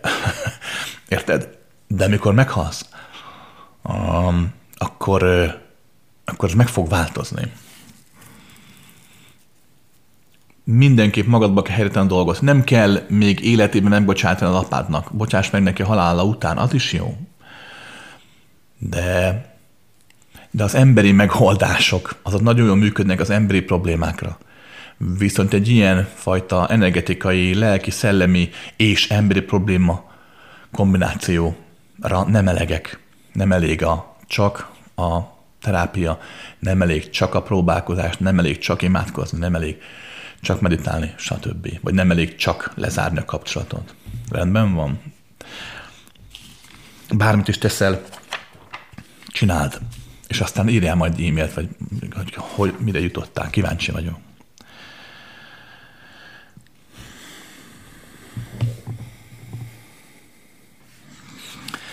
No, kisebb szünet után folytatom. Ja, nem, nem láttátok, igen, miért a kisebb szünetet? Főztem magamnak egy teát gyorsan, itt a nagy beszédbe. Jó kis ilyen citronfüves, nem tudom, mindenféle ilyen teát. No. Uh, kedves Krisztián, akkor fiaton nagy lelkesedéssel akkontrollba kezdtem foglalkozni, úgy tapasztaltam, lehet csak szubjektíven, hogy a kezdeti látodó sikerek után, például elsőre hármas nyeremezetes lotton, mások pozitív változása, stb valakik vagy valamik elég gyorsan elvetetlen a képességet. Egyszer nem működött többé, amivel eddig legalább ilyen mélységességet tudtam elérni. amikor nálam tapasztaltam spirituálisabb, beállítottságú embereket kérdeztem erről, Szerintem két azt választ kaptam, persze, mert önző célokra használta a képességed. Mai napig nem értem, mit akarnak ezzel mondani. Legalábbis azok, akik nem egyszerű képmutatásról beszélnek így. Annak ellenére van bennem egy belső hang, ami arra késztet, hogy az emberiség egész sorsán igyekezzek javítani. Szerintem teljesen normális, egészséges dolog az úgynevezett önző hozzáállás. Kinek szeretne egészséges lenni, szép, vonzó, és olyan, aki nem nyomorog. Aki közelében jól is tartózkodni, kinek szeretne képességet saját örömére vágyai beteljesítésre használni. Nem ez lenne maga az élhető élet? Hm. Szóval miért állítanak meg, ha nem akarok senkinek sem ártani, közben csak szeretnék egy kicsit méltóbb körülmények közt élni, feleslegesen tűnő további szenvedések elkerülésével. Hogyan lehetne szabadon használni a szíképességeinket, akár csúnya önző célokra is. Figyelj ide! Egyrészt igazad van, másrészt igazuk volt azonnak is, akik mondták, de összességében igazad van. no, a római egy. A létezésben nincs ilyen, hogy valami jó vagy rossz, olyan van inkább, hogy önző vagy önzetlen. Ez így igaz. Tehát mm, az megfigyelhető, hogy a gonosz nem gonosz, csak végtelenül önző. A jó pedig nem jó, csak nagyon befogadó, korlátlan szeretet felé haladó. Ebben Római kettő, illetve ezen két úton nincs erkölcsi, morális különbség. Nincs olyan, hogy azt mondja az Isten, vagy bármilyen égi hatalmasság, hogy én támogatom az önzellent, és létélem az önzőt, vagy én támogatom a jót, és elítélem a rosszat. Ez az emberek világában van így. Meg vannak más dimenziók is valóban, ahol van egyfajta szembenállás a két oldal között. Ez így van. De összességében valóságában nézve, ha már valaki elég komoly, komoly, tehát elég hatátlan sából képes szemlélni mind a univerzumokat, mind a hozzátartozó különböző dimenziós vetületeket, akkor rá fog jönni arra, hogy itt nincs hierarchikus különbség, mindkét oldal létezésének köszönhető maga a teremtés. No, a római három. Tehát van itt egy ilyen félreértés, és ebben igazad van, ami kvázi tényleg abszolút képmutatás, vagy inkább nem csak képmutatás, inkább tudatlanság, vagy egyfajta ilyen vágyak, álmok által vezérelt reménykedünk típusú igazságban gondolatkör, hogy igenis, hogyha valaki önző módon használja a képességet, elveszik. Ez nem igaz. Viszont Római 4 valóban megfigyelhető, hogyha, hogyha valaki nagyon erőteljesen egóból dolgozik, akkor bezárul a átlag nevetett cígképességek, volt, aki bezárul egy korlátlanabb állapot elől. Az elméletet agykontroll, illetve bármilyen más ilyen fajta mentális módszer akkor működik, hogyha, hogyha a cél fókuszáltságán túl, a technikán túl, a kézzelfogható gyakorláson, a kézzelfogható trükkökön túl bekerül össze egy olyan állapotba, ahol a teremtés mint olyan megszületik. Valahogy képzel azt a dolgot, hogy, hogy nyillal lősz, ugye? Kihúzod az íjat, nyíl száll, majd belemegy a céltábla közepébe. Na valójában arra van szükség a teremtéskor, hogy miközben repül a nyílvessző, közben képes legyél hagyni, hogy belemenjen a céltábla közepében. Az olyan, mintha remegne a kéz, mintha az akarat görcse miatt egyszerűen a nyílvessző össze-vissza szállna. Tehát szükség egyfajta állapot, egy befogadó állapotra, amit az agykontroll is emlékeim szerint valamilyen szinten próbál elértetni a követővé tanítványaival, hogy ez a fajta végtelen kisimult víztökör meglenjen, amelyben a kívánság, mint olyan, úgymond nyomot hagyjon, és ez a nyom által létrejöjjön mondjuk a fizikai világban is. Tehát nem arról van szó, hogy valaki erkölcsileg elítél, és azért elveszi a képességet, ez csak arról van szó, hogy minél erősebb az akarat vágya, az ego vágya, az ego akarata görcse, fogalmazunk így, annál jobban nem jön össze kisimult víztökör, mert hát a görcsölés az nem tudja létrehozni ezt a fajta határtlan állapotot. Római, nem tudom mennyi, legyen mondjuk öt. Um,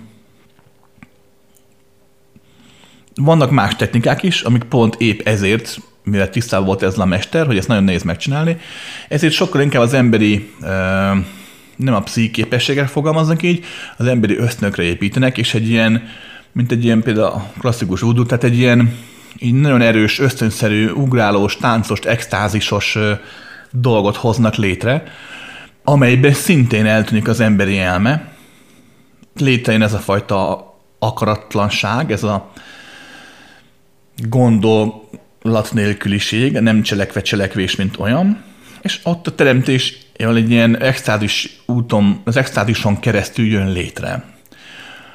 Um, nincs semmi rosszabb, amit te akarsz, hogy, hogy legyen is igenis normális életed, boldog életed, vagy hát legyenek meg a céljaid. Így pontosan jól mondott, tehát ez a teremtés az életnek az értelme. Csak hogy nem biztos, hogy csak ezekkel az eszközökkel kell próbálkozni. Maga a teremtés, mint olyan, az nagyon egyszerű. Én is tanítok rá technikát, a tudatos teremtést mások is tanítanak, vagy maga a szándék elég hozzá, nem kell semmilyen pszichiképesség. A teremtő képzlet használata, mint olyan. De nem elég. Tehát nincs arról szó, hogy valamit behelyezel a teremtő technikát fókuszába, majd létrejön.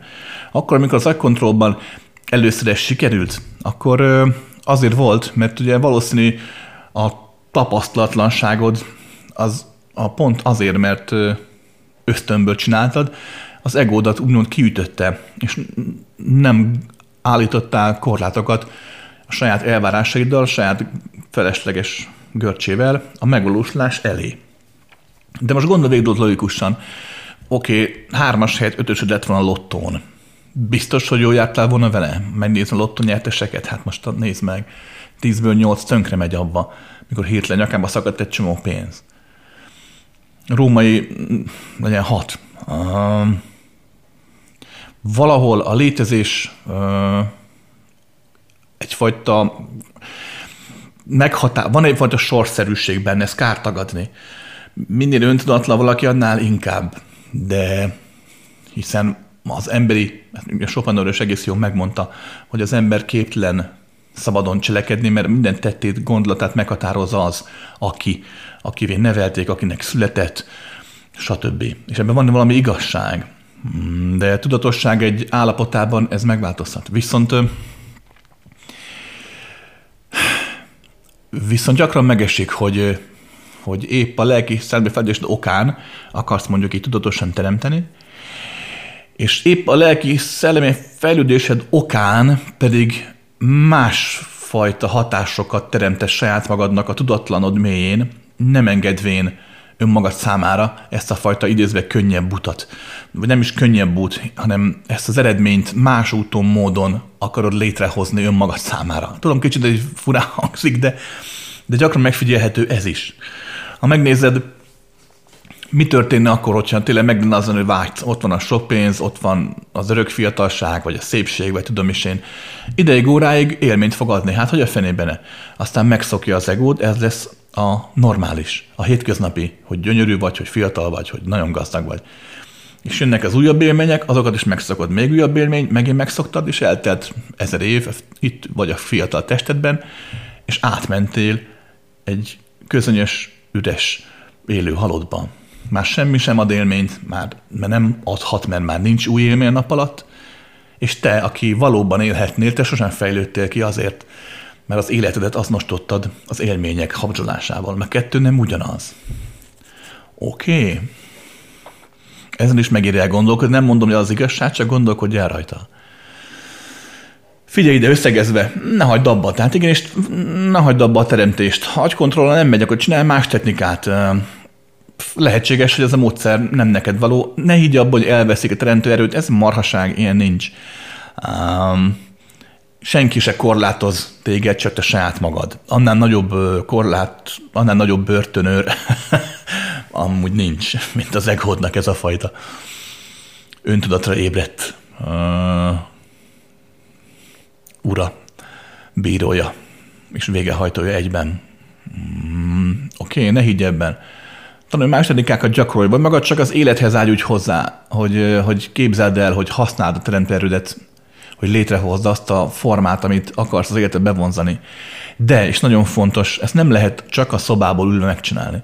ki kell menni az életben, teremteni kell, dolgozni kell, emberekkel kell ismerkedni, hagyni kell, hogy a teremtő erőd, mint olyan létrejöhessen.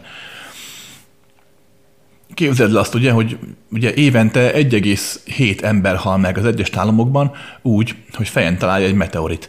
Egy kis kavis darab, pont puff, Joe pont fejen vágta Arkansasban tavaly.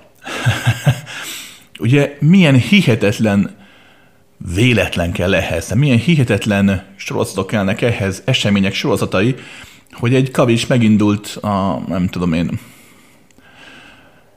a világegyetem egyik sarkából, majd meglögött egy másikat, majd évmilliárdoknál utazott, ütközött, ütközött, ütközött, majd valamilyen kis leesett kis darabkája belépett naprendszerbe, ahol megint ütközött a Plutó, megdobta, megint más pára állt, megint tovább, így úgy, amúgy ütközött, neki ment a a Kuiperőknek valami másik is, ezért meg plis, puf, paf, és véletlen pont mikor a föld bont volt, pont mikor Joe ott volt, pont akkor dolog létrejött, és puff, és fejverte, és ez meghalt. Pont ott volt, pont abban a pillanatban mindenki. Év milliárdok egymásnak abszolút ellentmondós, egymásnak abszolút ö, látszólag ö, teljesen egymásnak független, egy, egymástól független események végtelen halmazának köszönhetően. Na most a teremtés, amit te szeretnél, vagy bárki szeretne, az pontosan ilyen. Rengetegen egymástól független dolognak kell összeállnia ahhoz, hogy az létrejöjjön. De, és most már jó hír, te a tudat, a lélek, mindegy, hogy hívod, még az ember is, ha kicsit tudatossá válik, de még nem addig a tudat, lélek, ezt a folyamatot tudja.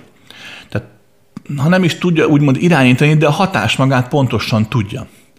Tehát el tudja indítani a követ, valamilyen szinten tud játszogatni azzal, hogy, hogy haladjon feléd úgymond a cél, és létrejön az életedben. De hát akkor is kell lesz hozzá, te könyörgöm, hogy odaállj. Tehát ha egész nap csak ülsz az ajtóban, az ajtó előtt, az ajtón túl, nem mész ki a házból, ha nem dolgozol, nem mész emberek közé, ha nem, akkor, ha nem vagy ott, akkor teremtés nem tud eltalálni. Érted? Hiába próbál. Mert itt a Földön igenis fontos az, hogy az anyagi világban fontos, hogy különböző lépéseket tegyünk azért, hogy létezhessen mindaz, amit létre akarunk hozni, és ezek ember lépések is. Oké? Okay? Drága Krisz, két kérdés lenne hozzád. Nagyon szeretném mesélni a lélekcsaládokról. Például itt a Földön más dimenziókban hogyan élnek egy helyen, térben, hogyan segítik egymást. Mindig egy testesülnek meg tudatosságok is hasonló. Az emberi emellett ez a felismerés el van zárva, csak érzés szintjén jelenik meg. Kik is a vele egy létsába tartozók. A másik kérdésem pedig a segítők, akik segítnek feldolgozni életünk filmjét. Kiválasztását, nem tudom, hogyan fejezzenk, biztos érted. Ez egész olyan valóságos lesz, mint az, hogy most itt tapasztalunk emberként. Hogyan képzelik el ezt álmellettünk, és azt mondja, ne ezt elszúrtad? Az összes tapasztalat, amit bármely dimenzióban tapasztal a tudat, annyira valóságos lesz, hogy itt ülök és pötyögöm a betűket? Köszönöm szépen a válaszod. Um, ez a lélekcsalád téma, ez, uff, ebből nem menjünk bele, mert, mert úgy, hogy a lélekcsalád fogalmát használják az emberek, úgy az este többségében, ahogy észrevettem, tehát a valóság annál sokkal teljesebb és összetettebb. Én is szoktam használni ezt a fogalmat, de csak kényszerből fogalmazunk így. Figyelj, fogok erre csinálni egy rendes egész órás hangfelvételt, jó, vagy fél órás, és akkor kifejtem, ha nem csinálok néhány héten, hónapon belül, akkor piszkáljál már kérlek nyugodtan, és akkor megcsinálom. Jó? Mert jó téma, csak most itt helyi szűkössége miatt nem akarom a félreértést növelni. Segítők, akik segítik feldolgozni az életünk filmjét. Ezt el tudom magyarázni, mert már sokszor beszéltem róla, hogy halál utáni dolgok területén, halál utáni felvételeken, úgyhogy nagy anyag van róla, úgyhogy kiemelhetjük ezt a momentumot. Amit most mondok, tudjátok, saját tapasztalat, ne higgyétek el. Um, a következőt vettem észre, elég sok halált fogalmazunk, így végigkövettem, mind a magamét, mind másokét. Mind a halott, mind a segítő oldaláról sorolhatnám. Um, minden halál egyénfüggő, embere válogatja a, azok, akik a halál utáni léptédet segítik, azok alkalmazkodnak hozzá, hiszen az a lényege. Nem, a, na, tehát pont ez a valódi segítség. A valódi segítség nem az, amikor egy elképzelt szellemi-lelki magasságból valaki neked beszél, és hozzád beszél, vagy próbál arra terelgetni, próbálja beléd verni az Úristen kegyelmét, vagy a meglágasdást, vagy szeretetet, vagy egyszerűen csak megítél azért, amért béna vagy. Tehát a valódi segítő, pláne itt a halál után, az nem csinál mást, alkalmazkodik hozzád. Azt csinálja, amit te vagy. Az estek többségében ö, nagyjából úgy kommunikál, mint mondjuk ö, kommunikáltok, mint mondjuk ö, te itt egy, most egy másik emberrel, annyi különbséggel, hogy az este többségében a formája a segítőnek az, az a belőled az átlad kiválasztott forma, a belőled vett forma. Erre azért van szükség, mert legtöbb ember halál után, ha elvárja az Istent, a Krisztust, a Buddhát, a paradicsomban a szüzeket sorolhatnám, akkor a segítő fölveszi azt a formát, hiszen ha nem teszi meg, akkor, akkor egyszerűen nem vagy hajlandó elfogadni a halál tényét, sokkal nehezebb úgy haladni az egyénekkel. Ez, ez, ez mindig is így volt, ez egy régi trükk. Ezért a, ha valaki kellemetlen helyre fókuszálja magát, úgy gondolja mondjuk, hogy a földön elkövetett tetteire jól megérdemelt jussa mondjuk a pokol, akkor valóban a segítők a pokol formát is fölveszik, az ördög általad elvárt ördög formát is fölvejti, de aki tényleg, aki legtöbb ilyen klinikai halott állapotából vagy a halál állapotából visszatérő, aki Istennel, angyalokkal, stb. találkozott, általában csak a segítőit látta, nevezzük így, csak segítő az idézőjelbe, ez egy sokkal mélyebb kötelék is lehet, mint sem csak annyi, hogy valaki úgymond neked segít. Um, igen.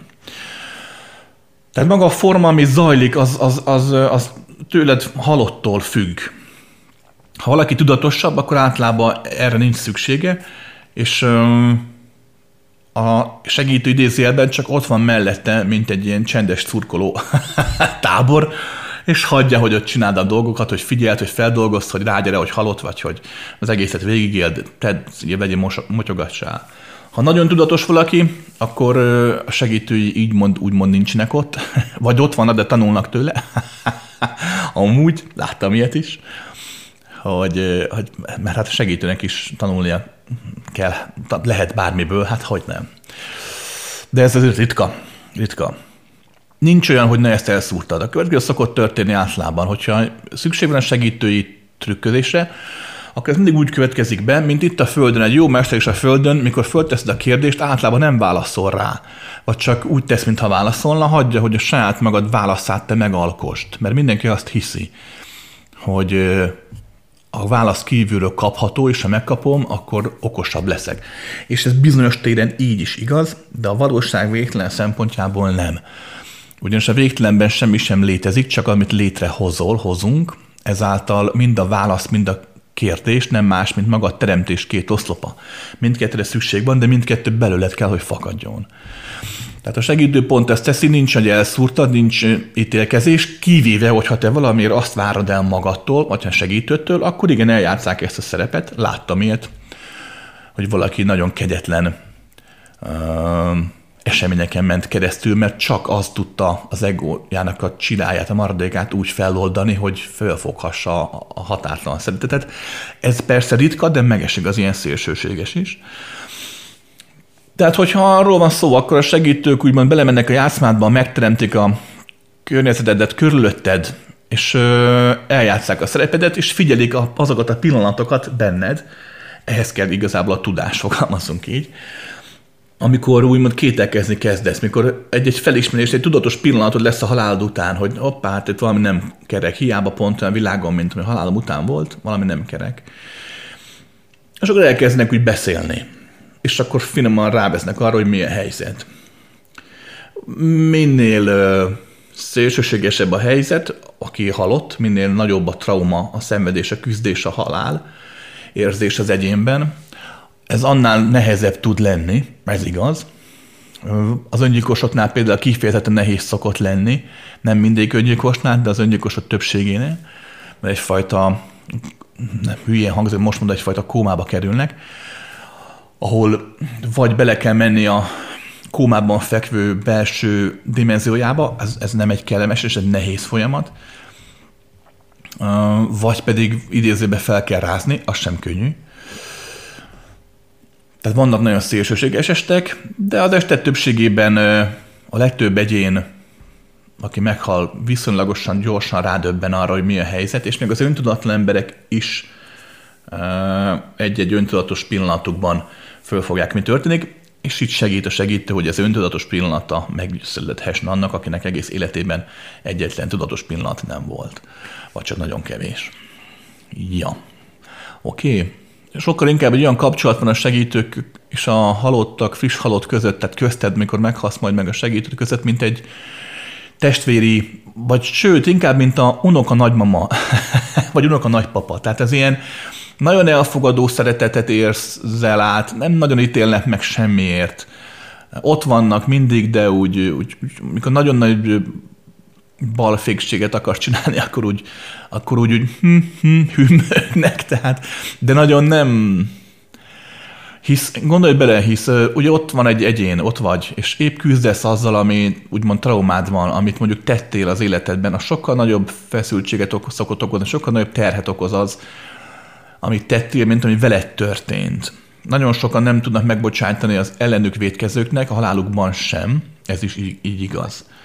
De amikor az egyén egy picit már befogadóbb, kicsit már korlátlanabb, és már nem dédelgeti a haragot, meg a szenvedést, már ugye fejlettebb egy picivel ennél, akkor a fejlettebb nem jó szó, nem tudok jobbat, akkor a, mindaz, amit tett maga az egyén, az nagyobb trauma, nagyobb pofon neki, mint ami vele történt. És Ilyenkor, hogyha most gondolj bele, ha még ezt a segítő azzal tetézni, hogy hát igen, na ezt is elrontottad, ú, mennyire béna voltál.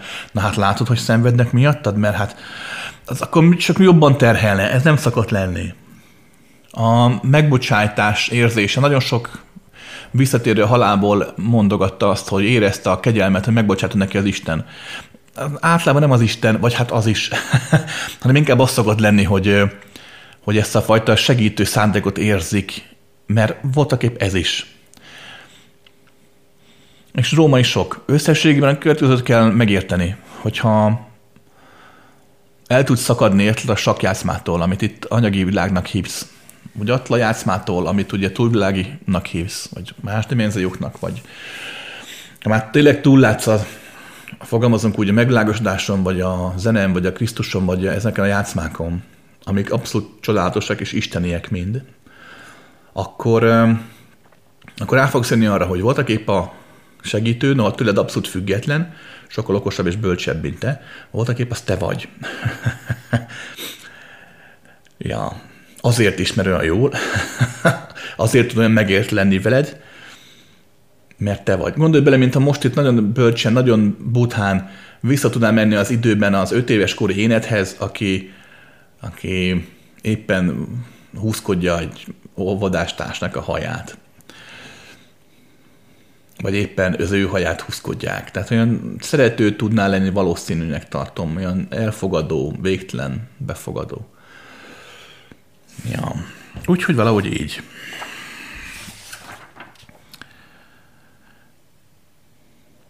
Szia!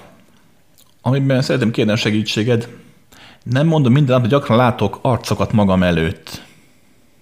Ezek az arcok gyakran egymásba fonódva változnak, mint a diafilm kockák különböző korokból, indián törzset napjainkig. Vannak ritkán, amik kedvesek, szeretetteljesek. De sokszor ez a negatív kisugárzás az arcokból. Tudom, hogy elkövetett, vagy el fog követni valami negatív dolgot. Mi rajzdáson pácik ember házikó és a virág kb. nem tudom őket lerajzolni valakinek megmutassam. Néha azt érzem, valakinek hasznára lennének. Nem azt kérem, erősítsd meg benne, tényleg látom őket, mert ez tény. Tisztán vagyok egyes képességémmel, tapasztalásaimmal. Ha arra tudsz javas tenni, hogyan tudnék segíteni, beadatosni őket? Vagy rögzíteni inkább először? Hmm. Hát figyelj ide, valószínű a rajz az egyetlen. Uh, hát vagy tanulj megrajzolni. Hm vagy valamilyen úton, módon kér meg mást, és mint egy ilyen fantom tudod, képet, mikor rajzolnak, csinálj így. Ha át akarod őket valakinek más, nem fogod tudni. Kettő. Esetleg megteheted azt, hogy tudatos álmodásban felidézed ezeket, az arcokat, és kivetíted. Nagy eséllyel, ha valakinek valóban ez szüksége van, nagy eséllyel a tudatlanja fel fogja fogni, és megkapja, amit megkaphat. Nem fogja tudni róla, hogy te tőled kapta, azt sem fogja tudni, hogy kapott ilyen hatást, mivel össze vagyunk kötve mindennel és mindenkivel, ez a folyamat maga, hogy működhet. Hmm. Jó kérdés különben, jó kérdés. Azt is megteheted három, hogy nem akarod lerajzolni őket és átadni, hanem, hanem amit neked jelent, azokat leí, azt leírod, felmondod, akár hosszabban is, nyugodtan bőven. Tehát nevezd el őket. Az ilyen, amit érzést ad, haragos indián, vagy, vagy, vagy a, akkor ez a a gyáva római katra, most mondtam valamit, vagy a szeretetteljes bárónő. Tehát, hogy nevezd el őket, és hagyd, hogy, hogy mozogjanak benned, ne csak abban a pár pillanatban, még látod őket magad előtt, utána is, és hagyjad, hogy neked ez mit jelent, hogy ez szárba szökjön benne, és írd le ezeket. És akkor így is talán eljuthat ahhoz majd, akinek ez el kell jutnia. Hát hogy ne? Akár fel is teheted őket az internetre, akkor biztosan. Ne egyet, hanem amikor olyan sok olyan arcról írtál, vagy mondtál föl több több oldalni anyagot. Oké, ez is egy lehetőség. Ez is egy lehetőség. Nem úgy aranyosok voltak a fotón anyukáddal.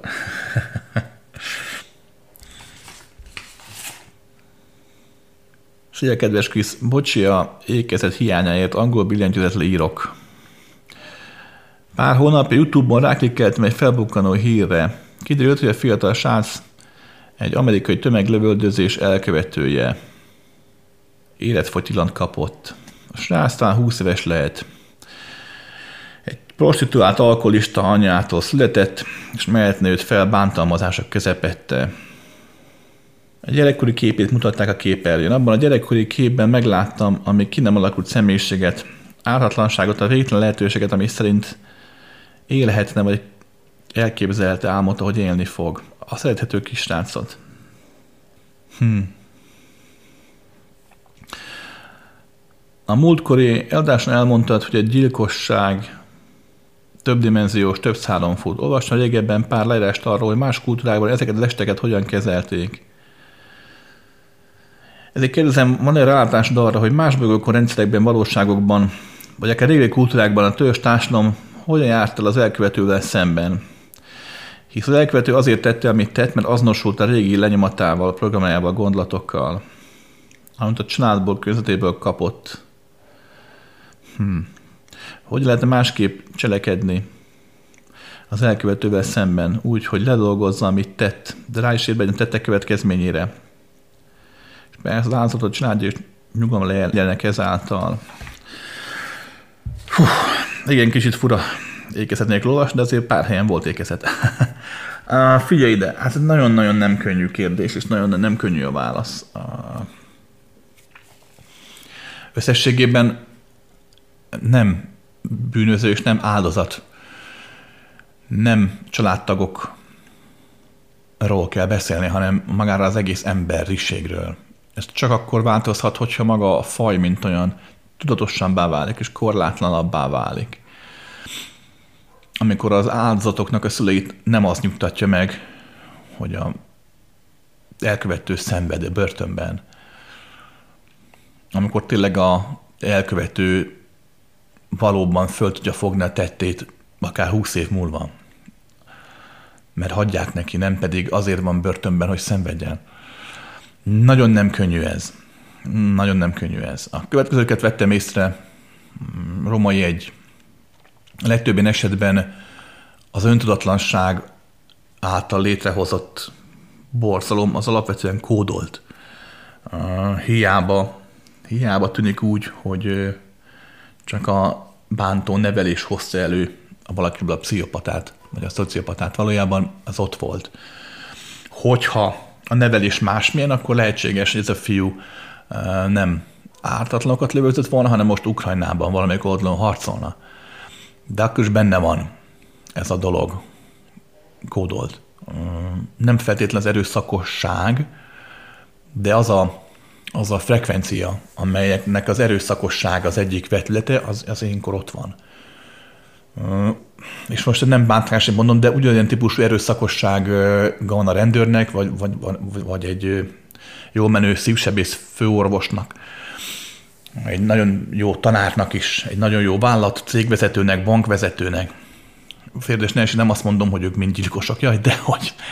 De a frekvencia az, az, az hasonló, hogy maga a forma hogyan ölt testet, az már testeket, az már, az már ilyen téren tudom, ez most csúnyán hangzik kimondva az áldozatok felé, de az emberi életben ilyen téren ez már nem játszik szerepet. Római kettő. Nagyon kevés kultúra látta ezt így, ahogy én elmondtam. Látta ezt a végtelen valóságot. Egy-egy ember majdnem minden kultúrában volt, de az egész népesség nem látta. Az este többségében abszolút úgy bántak velük, mint ma, vagy még egyetlen ebből simán lemészálták őket, hát hogy a szemes szemért fogad fogért. Ugye, emlékezzünk vissza. Tehát nálunk a Földön nagyon ritka volt ez ilyen. Voltak olyan kultúrák a mai homo sapiens előtt, amelyek egyes rétegeiben fejlettek voltak. Ott próbáltak más úton módon tenni, de ott nagyon sikerült. A római három más bajokon, más dimenziókon is ez egy örök kérdés volt. Emlékszem egy, egy olyan dologra. Voltak olyan helyek, ahol, talán még ma is vannak, ahol mi úgy mondanánk, hogy genetikailag felfedezték ezt a problémát, és szó szerint kiírtották gyökerében, tehát nem engedték meg az ilyen szintű megszületést. Voltak olyan helyek, ahol, ahol megengedték, csak az ilyen gyerekeket elkülönítették, és, és tudatosan megtentek őket, hogy ezt a fajta mm, problémájukat fel tudják használni az élet más területén. Tehát előre gondolkodtak. Voltak olyanok, ahol, ahol egyszerűen egyszerűen ma is vannak annyira tudatosak a szülők, hogy hogy a gyermeket úgy nevelik már kisgyerekkora óta, hogy minden tettéért neki kell vállalni a felelősséget. Nincs az, mint nálunk, hogy 18 es koráig a szülő nem. Ott, ha egy gyerek két éves korában balhézik, akkor hamar megtanulja, hogy minden tettéért neki vállalni kell a következményeket. Ez egy kicsit erőszakosabb, fogalmazunk így, egy erőszakosabb nevelési módszer, de bejön. Például nálunk a gyerek elesik, a szülő oda és fölkapja. Ott, ha a gyerek elesik, a szülő odáll mellé, hár, két-három gyerekre beszélek, legugol, és várja, hogy, hogy a gyerek legalább fölemelkedjen a földött tédre, és, és ő fölálljon, és oda menjen hozzá. Akkor már segíti, támogatja.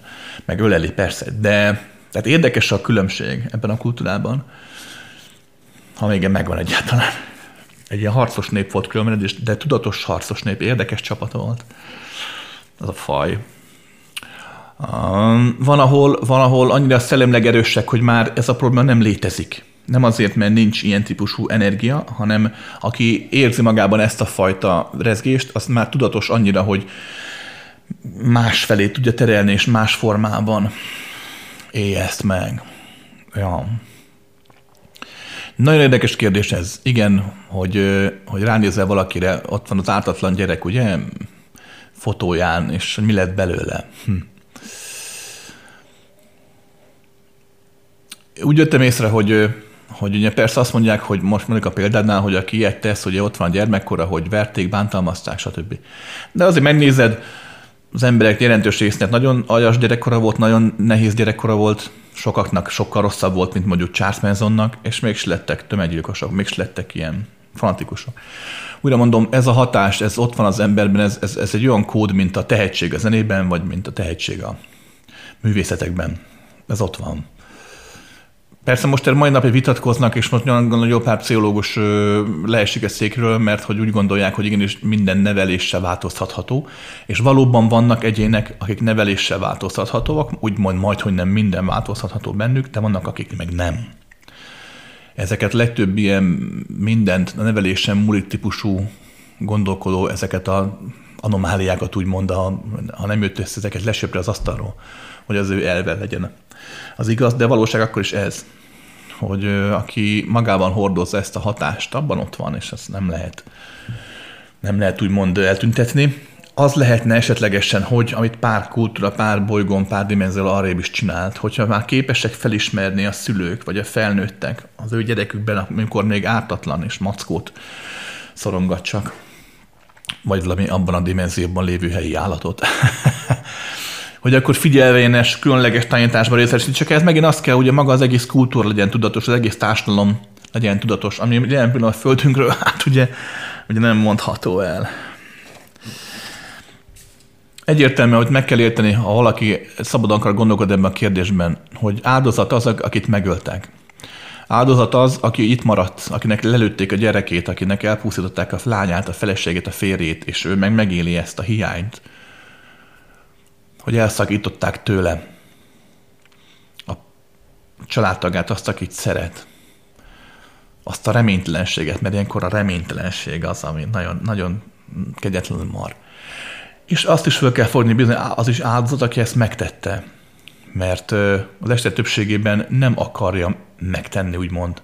Egyszerűen csak erre viszi a végzet. De az sem megoldás, hogy ilyenkor fogod magad, hogy tök jó, és akkor nem, nem teszel semmit. Tehát valamilyen szinten itt a Földön, valamilyen szinten a büntetőintézmény, mint olyan a büntetési rendszerek, mint annak működnie kell, mert a legtöbb ember az erőszakossága okán, az egója, a torzsága okán nem ért másból, még abból sem ért. Hát ott van Kína, minden héten vannak nyilvános kivégzések, mutatja a tévé, hogy valakit felkötnek, vagy lelőnek azért, mert például mondjuk építkezési vállalkozó volt, épített egy óvodát, egy iskolát, és ellopta belőle az anyagot, és az iskola összedőlt, és meghalt egy csomó gyerek. Ilyenkor Kínában három napos tárgyalás szokott lenni, tehát nem nagyon húzzák. És puf, másnap mutatja a tévé, hogy lelövik, vagy fölkötik.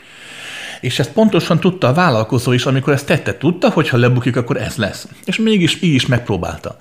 Tehát, hogy, hogy az ember többségét ezzel az eredentéssel valamilyen szinten az egót lehet féken tartani, de még így sem tökéletesen működik. Még így is sokan bevállalják, mert az egójuk torssága erősebb annál.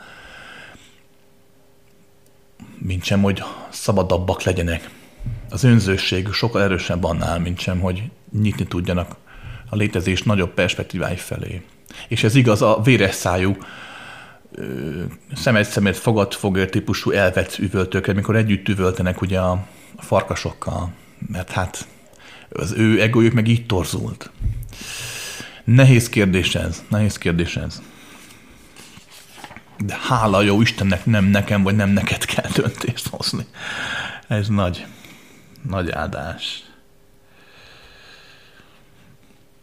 Szóval Krisztián, elég sok spirikömet olvastam, és úgy érzem, mind ugyanazt, csak más szavakkal.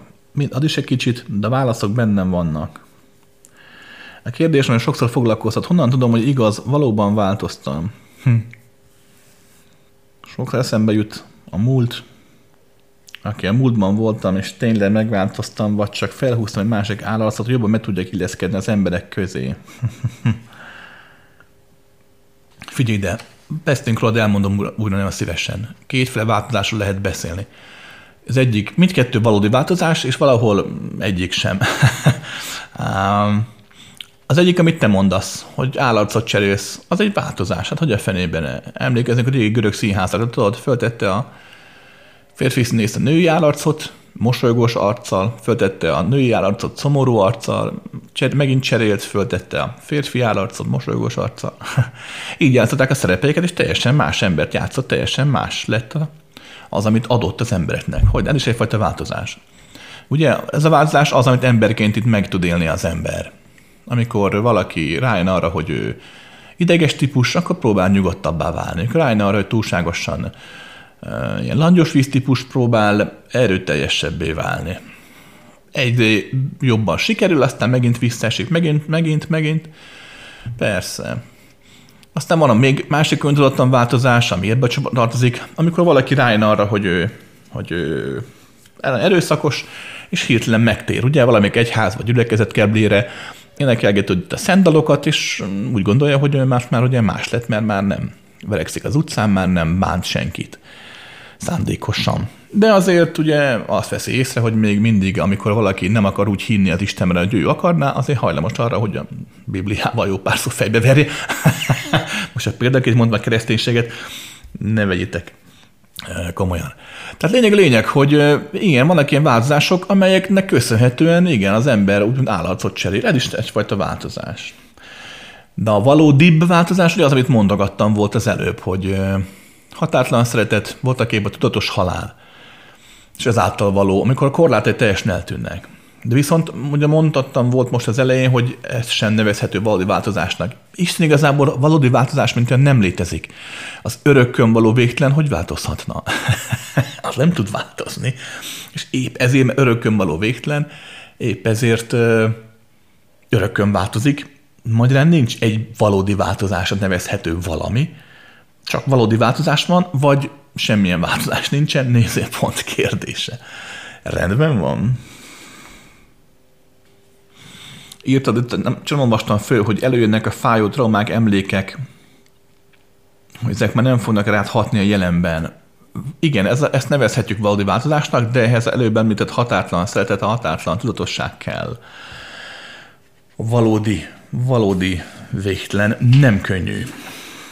Nem könnyű. Erről beszéltünk. Amúgy ez a változás dolog na, érdekes. Nem, na, a valódi változást nevezzük így, ugye előbb mondtam, hogy nincs, de mégis, az nem egy végleges folyamat. Tehát pont mindenki azt hiszi, hogy voltam ilyen, valóban megváltoztam, és már olyan leszek. Nem. A valódi változás egy örökkön tartó folyamat. Épp a, a nem ragaszkodás, és épp a, a, a mindenség hagyása a végtelen hagyása, mint olyan, tehát hagyom, hogy a végtelen végtelen legyen, ez hozza el valahol. És ez emberként is lehetséges. Mondok egy példát. Uh, most volt karácsony. Ugye mi a karácsony, ugye, ugye tanítanak a kis Jézus, a klasszikus, ugye ott van a jászolban, jött a három király, megnézték, ugye szűznemzés, stb. Megsimogatták, hozták mirhát, töményt, sok marékkal. Um, majd ugye jött Herod, és hát a szakásos történet ismerjük. Ismerjük. Ezt már amúgy a vallás komoly teológusai is, is tudják, hogy ez nem így volt. Ugye, hogy Jézus nem akkor született, nem karácsonykor, nem 24-én. Ugye legtöbb komoly teológus pontosan tudja, hogy nem volt semmi jászol, hogy, hogy nem három királyok mentek el, hanem úgymond tudós bölcsek, abból is több, 9, 10, 12 is, és nem a születéskor hanem, hanem már, már Jézus bőségesen tipegett, amikor oda mentek. Ugye hát teológusok tudják, hogy hát ez a szűznemzés azért hm, valószínűleg József azért egyszer-kétszer azért talán ott volt. Tehát ezt a vallás hivatalos teológusai is tudják. Na most a, még jobban képzett teológusok azt is tudják, csak nem mondják, hogy, és én is tudom, hogy most mondok, hogy még ez sem volt. Nem, volt, nem voltak bölcsek. nem volt ez a születés így, nem derült ki. Nem volt olyan, amit sokan hisznek, hogy számon tartották a kis Krisztus, a kis Jézuskát, hogy rohangászott a, a jászolban az állatok mellett, hanem amikor már ugyan tanult, és fejlődött, és növekedett akkor derült ki, hogy, hogy valóban vannak képesség lehetőségei. Nem arról volt szó, hogy ez, egy, ez, ezt is komoly teológusok is tudják, nem arról volt szó, hogy ő volt az Isten egy fia, hanem több lehetőség volt akkor tájt arra, hogy, hogy a végtelen beteljesülhessen. Másrészt gondolj bele, hát minden komoly teológus tudja, hogy ez, a, ez amit, amit gondolnak, hogy ugye, hogy megmerítkezett a a folyóban, keresztül Szent János, stb. rászállt a galamb, hát ez sem igaz, hát nincs olyan, hogy, így, hogy az Istennek az egy fia, hát az Isten végtelen, mindenki a fia vagy a lánya. Meg hát mi az, hogy eljövetel? Hát nincs eljövetel, hát a pont az Isten az, ami örök. Hogy lehetne, valamikor eljön, valamikor nem jön el? Jaj, de, hogy hát örökön van. Na már, most gondolj bele, hogy ugye, és el tudtam mondani, én tisztában vagyok az egésszel. Ennek ellenére mégis abszolút tudom élvezni a karácsonyt, a kis Jézusos, három királyos karácsony. Pont volt, szoktam nézni, van egy ilyen magyar, zseniális uh, ilyen kis filmecske, 1920, tehát nagyon régi, 81-82, nem is tudom mennyi. Uh, azt hiszem az, hogy téli csillag meséje, Youtube-on fel nyugodtan néz meg, tök jó, Vicky Dallot énekel benne meg. Varga Miklósnak sokan, de abszolút hangulatos, olyan kis békebeli karácsonyos műsor. Abszolút tudom élvezni ezt is. Miközben pontosan tudom, ugye, hogy hát az, amit ad, az nincs. Tehát arra akarok kiukadni, hogy, a, hogy amikor változni akarsz, akkor nem úgy kell változni, hogy eltörölsz mindent. Ezt az emberi elme félreérti, sőt, még a tudat meg a lélek is sokszor félreérti ezt. Tehát nem az a lényeges, ami eltűnjön. Az lényeges, hogy, hogy ne azonosulj vele. Ugyanis semmi sem tud eltűnni, megjegyzem. Tehát a változás nem úgy fog bekövetkezni, hogy az, aki most vagy, és aki neked valamiért nem tetszik, az eltűnik, és átadja a helyét valami újnak. Vagy ha így is van, az csak azért van így, mert csak az újra figyelsz. Oké? Okay. Igen, és lehet úgy megváltozni, hogy közben a régi is megmarad. Ja. Szia, Krisz. Említette párszor, hogy milyen keves alszol. Nos, én vagyok a másik oldal. Rengeteg alvás van szükségem. Én meg nem zavar, de sok mindenben akadályoz. Az állandó fáradtság, ami nem a stressz, a munka. Az életlen okoz. És tudomásul én beteg sem vagyok. Bárhol, bármikor el tudok aludni. Bármilyen napszakban. Minden mennyit aludtam előtte. Ó, hát Isten áldásom arra a gyermekem. Nem tudok meditálni, csukott szemmel bármiféle technikát végezni, máspercek alatt elalszom. Hm. Emlékeim szerint kamaszkorom táján kezdődött. Ez idegrendszer meg más esetleg, és mit tehetnék, hogy több energiát termeljek? Mindenképp menjen szakemberekhez. Nagyon jól foglalkoznak ezzel már az álommal, mint olyan a kicsi hazánkban is. Pénzbe kerül, lehet nem is kevésbe de, de nagyobb esély van rá, hogy valami, hát nem is idegrendszeri, de akár hát is lehet, vagy hormonális, vagy hm, tehát, hogy rengeteg oka lehet egy ilyen fajta, de magának a, úgymond az inszomniának, tehát mindenféle alvászavarnak, bármelyik részét, vagy bármelyik formájának. Úgyhogy megír meg első körben egy nagy kivizsgálást csapatni, csinálni, mert valóban ez nevezhető patológik, tehát kórosnak, betegesnek ez a fajta helyzet. Oké, okay, tehát rám hallgatsz, akkor rádoz rá a pénzt, meg az időt, és mennyi el profi szakemberekhez, rátkötnek mindenféle műszereket, majd meg ott kell majd aludnod, meg majd stb. Hogy megnézzék, hogy hogy működnek a kis hullámok a buksitban, amikor alszol. És aztán lehet, hogy okosabbak lesznek. De akár a pajzsmirigy is, vagy a tobozmirigy egyéb működése működési zavara is okozhat hasonlót. Fusstok egy kört, aztán ha nem találnak semmilyen fizikait, akkor nekiállnak valami szellemi, lelki jogot keresni, oké? Okay? Kedves Krisz, nemrég volt egy hanganyag, ami arról beszéltél, hogy millió tudott döntése az, ami most a világban globálisan történik. Ennek kapcsán azon gondolkodtam, hogyha van szabad akarat, vagy van lehetőség az egyének más döntést hozni az utolsó pillanatban, ha a eseményt millió tudott hozza létre, ha tudatos vagyok és hagyom, hogy az élet vezessen, akkor meghúzom a ravaszt, hisz millió tudat döntése volt ez. Ha másképp döntök, vagy dönteni akarok, akkor van lehetőség, hogy az esemény ne történjen meg. Hogy és hol van lehetőségem arra, hogy megakadályozom ezt a folyamatot, és miért hat, hathat az én karmámra?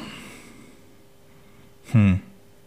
Azt a részét érzem, hogy az egésznek a kulcsa a nézőpont, de most próbálom a harmóniát az ember nézőpontból közelíteni. Ö, igen, igen, igen. Jó helyen kotorászol. Köszönöm a válaszod.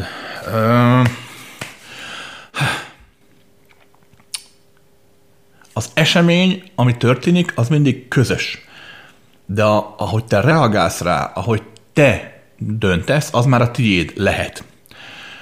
Öntudatlan embernél az utóbbi nem áll fönt, az öntudatlan embernél a közös esemény, mint olyan, az közös döntés, megszületik, és az öntudatlan ember nem tud máshogy reagálni.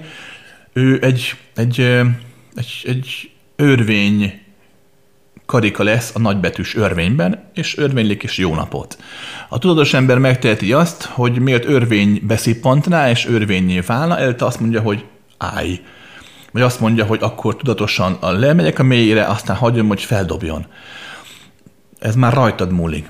Um, nagyon jó kérdés. Én úgy vettem észre, lehet, hogy tévedek. De úgy vettem észre, és nem csak én, hanem a, tehát a régebb óta itt lévő komolyabb szakik is ezt szokták mondani, például Butha vagy sorolhatnám, hogy maga az a pillanat, hogy valaki tudatossá válik, mondjuk egy ilyen helyzetben, hogy ott áll, meghúzza a ravaszt, vagy ne húzza, és hogy az ösztön helyett egy pillanat tudatossá váljon.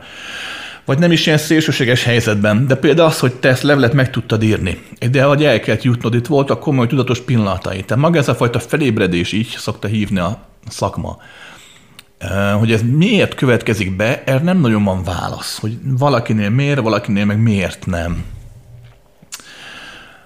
És így valahol a szabad akarat, mint olyan már nem igaz, hiszen ha valaki öntudatlan marad egész életében, esélye sincs arra, hogy döntsön, tehát csak, azt, csak a sinem fut, amire megszületett. Azok, csak azok a tehát az, megszűnik ugye a lehetősége, ugye az objektivitás, csak a szubjektivitás, csak a saját nézőpontja marad, és, a, és bármit is tesz, a tetteit, az, azok a primordiális elvek, tehát azok a, azok a fejében lévő érzések és gondolatok megfelebezhetetlenül irányítják, amelyeket úgymond belé neveltek, belé tápláltak. A nevelése vagy az élete során belé táplált sokszor saját maga, a már nevelésekor megkapott információ és nevelés okán. Na, jól megasszontam. Tehát lényeg, lényeg, hogy, hogy a karmádra itt van úgymond idézőjelben ennek hatása, és itt van egy lehetőség arra, hogy szabad legyen, azt mondta, hogy hm, tehát arról te itt emberként nem nagyon dönthetsz mondjuk, mondjuk a példánál, hogy mondjuk itt a szomszédban van háború, vagy nincs háború, mert nem a te döntésed. Tehát hogy? Az, hogy a háború lett, azt sem mondanám, na, tehát nem arról van szó, hogy 6 milliárd lélek, 8 milliárd lélek, 8 milliárd lélek találkozik esténként, mikor az egyik fele alszik a földnek, akkor ezek összeülnek, mikor a másik fele alszik, akkor összeül a másik fele, és akkor azt mondja, na háborúzzunk már, mert az olyan jó. Oké, háborúzunk. Tehát nem így van hanem ezt nehéz elmagyarázni, de ahogy, ahogy ahogy a, van a hegyoldal, tudod, a vulkán, és a láva elkezd folyni lefelé a hegyoldalon. Először kitör, puh, aztán folyik lefelé. A láva úgy folyik, amilyen a hegyoldalt, amilyen láva alatt lévő domborzati viszonyok, a láva úgy folyik le nem azért folyik egy ház felé, hogy elpusztítsa, mert olyanja van, nem azért kerül el a házat, mert olyanja van, arra folyik, amerre a adott törvények, jelen esetben a alatta mélyben lévő domborzat, mint olyan, ezt meghatározza többek közt. A létezés pont ilyen, hogy, hogy, hogy amit létrejön, mondjuk egy háború, az nem úgy van, hogy döntöttek arról az emberek, a lelkek, hanem, hanem a, Különféle dimenzionális, mélyen lévő együtthatók azok, amelyek az így báramad energiát, a lávát meghatározzák, hogy abból mi legyen, pusztulás vagy ne legyen pusztulás. Tehát nagyon sokan hisznek ebben, hogy, hogy így leülnek a lelkek és megbeszélik, ilyen szinten ez nem így van. Aztán egy korlátlanabb dimenzióban tényleg ott már valóban lehetséges egyfajta ilyen jellegű kommunikációról beszélni, de most ezt nem menjünk bele, mert nagyon félérthető lenne ha megpróbálom elmagyarázni. Jó. Lényeg a lényeg, hogy te örülj neki annak, hogy ezt a kérdést fel tudtad tenni. Gyakran elmondom, a kérdés feltevés a lényeges, a kérdező lényeges. Válaszolni minden hülye tud. Látod, hogy hallod. Nekem is megy. Tehát örülj neki, a kérdés megvan. Ez azt jelenti, hogy a tudatosságod megvan, a figyelmed ott van, csak gyakorolgasd. És hagyjad, hogy megszülessen. És előbb-utóbb meg fogsz lenni normál, kényelmes helyzetekben, aztán egyszer csak meg fogsz lépni egy nagyon komoly szélsőséges helyzetben is, mondjuk a halálod előtt. És akkor nyertél. Akkor a karmád idézőjelben, mint olyan, úgymond számodra megszűnt. Kedves Krisztián, értem is, meg nem is, hogy határtlanság van. A sok határolt létező vagy tudat, nem tudom, hogyan is nevezzem, alkotja a határtalant. Ez egy paradoxon? Ah, végül is az. Most határolt létezőként teszem fel a következő kérdéseimet. Az anyagtalan időben, térben hogy ismerik fel egymást a tudatok? Itt a 3D-ben, ha neki megyek valakinek az utcán, az elég egyértelmű. Egy régi videóban meséltet, hogy van olyan tudat, aki olyan erővel, képességgel, tudatossággal rendelkezik, hogy tényleg kényszeríti a vele találkozó másik tudatot. Ő ebben leli örömét, vagy csak ilyen és kész? Ha nincs lába a tudatnak, hogyan térhetsz ki az útjából? Figyelj ide, van mondjuk a nap. Ugye, ott van fönn az égen. Mm, itt most nekünk jó. Ha a Szaharában már kimész, ott már, ott már nap megöl. Ha meg még közled mész hozzá, akkor apránként kinyír. Nem azért, mert gonosz. Ilyen ereje van. Tehát nincs itt arról szó, hogy örömétlen nap abban, hogy téged elpusztít, akkor, hogyha elmész a marsra, és akkor onnan még beleugrasz egy nagyobb űrhajóval a napkorong baj is, vagy a nap gyűrűjébe, akármi, és akkor jól elpusztulsz, nem akar megölni, és nem is örül neki, jó napot, ez van.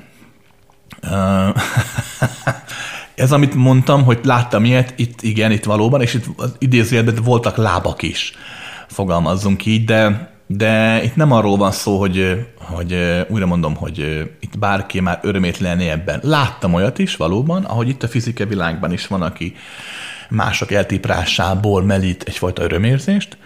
Valóban van ilyen, más dimenzióban is, aki mások eltiprásából nyer örömérzést. De ilyen komoly hatalmasságok, fogalmazunk így, nagyon nagy erők, ezek sokkal inkább nevezd úgy közlebb jársz a megértéshez, ha úgymond semlegesként nézel rá, aki nem akar csinálni sem, de egyszerűen csak ott van. Ha esik az eső, és kimész egy villámhárítóval a szakadó nagy viharba, és a villám belé csap, akkor nem a villám volt a hülye. Meg a gonosz. Korábban utaltál rá, hogy részt vett le az emberi faj megalkotásában. Nem, nem, nem, nem vettem benne részt, akkor rosszul majd félreérthető voltam. A csendes figyelő, a, egész pontosan néha nem túl csendes figyelőként voltam jelen. Így nem. Persze nagyon szélsőséges helyzetből nézve, de nem, akkor igen, de összességében nem érzem azt, tehát nem érzem önmagaménak azt a sokdimenziós történelmi vonalat nevezzük így amely, amely azt tükrözni, hogy ö, ott álltam, amikor a faj létrejött, mint cselekvő, de inkább mint, igen, mint néző. Miért alkották, meg ennyire unatkoztatok? Ez valami kísérlet. Akik most vannak a földön, azoknak van be, aztán egész vagy csak lejönnek kísérleti nyúlnak. Az ermét miért úgy alkották meg, hogy át tudja venni nagy tudattól az irányítás? Értem én, hogy szükséges volt, de ha körülnézek a világunkban, össze-vissza tombol, csak is hülyeséget csinál, mármint az elme. Tudnál erről valamit mesélni? Engem ez nagyon érdekel. Uh, Újra mondom, fiúk, lányokat elmondok, csak a saját tapasztalatom jó. Ez ugye kortáját.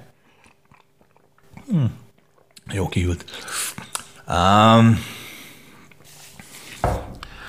jaj, na. Amennyire én megfigyeltem a folyamatot, és nem csak az embert mondjuk, hanem globálisan ugye a, a, ebben az univerzumban mondjuk, maradjunk az univerzumnál, ezt az egész folyamatot, a végtelen mennyiségű csillagrendszerrel és fajjal és élettel. Uh-huh. Van egyfajta terszerűség, van egyfajta teremtő vonal, az anyag létrejöttében, a korlát létrejöttében persze, direkt nem, nevez, nem használom az Isten fogalmát, mert részben, mert nagyon sokan félértett rész meg, meg, meg személyesnek gondolják. Ez a fajta teremtő, teremtés vonal, inkább is teremtést szoktam mondani, figyeled, ez egy, ez egy a végtelenben örök állandó folyamat. A végtelen nem létezik önmagában, csak a teremtés által, ezért a teremtés meg a végtelen örök a formák változnak. A formák annak függvényen változnak, hogy mindig maga a tér, a dimenzió, mint olyan milyen törvényszerűségek hatására jön létre, ezáltal milyen törvényszerűségeket tükröz. Ezen dimenziós törvényszerűségek már mondhatjuk azt, hangsúlyozom most nagyon, nagyon el kell rugaszkodni a szavaimtól, de már mondhatjuk azt, hogy, hogy egy komoly tudatnak a gondolatai, ugye a, a logosz, mint olyan, tehát egy komolyabb tudatoknak a, a gondolatéból fakadó dimenzionális korlát jön létre mondjuk akkor, amikor a súrlódás, mint olyan ilyen forma megjelenik, vagy mondjuk a hő, a tűz, a fények, stb. Most nagyon, mondom, most nagyon nagyokat ugrok, de, de lényeg érthetőbb talán így. Tehát van egyfajta, van egyfajta teremtés folyamat. De ez a szabadságban nyilvánul meg, a szabad akaratban, a végtelen lehetőségben. A végtelen nem tud nem végtelen lenni. A végtelen lehetőséget biztosít, mert hát végtelen. Épp ezért, mert végtelen lehetőség van, Ezért létrejöhet, létrejön, örökké az is, a végtelen korlát lehetősége is. Értitek? Hát ez a lényeg az egésznek. Ha valami végtelen lehetőség, akkor, az, akkor minden létezik, még annak az ellentéte is, mert amúgy, ha nem létezne, akkor a végtelen nem lenne végtelen, ha nincs korlátoltság, akkor nincs végtelen sem. Ezért nagyon sokan hiszik azt, ezért mondják, hogy a jó meg a rossz az ugyanazt követeli, meg stb., meg hogy nincs jó, nincs rossz. Ez amúgy ilyen szinten nem igaz, de ennek a valóságnak a levetítése emberi nyelvre.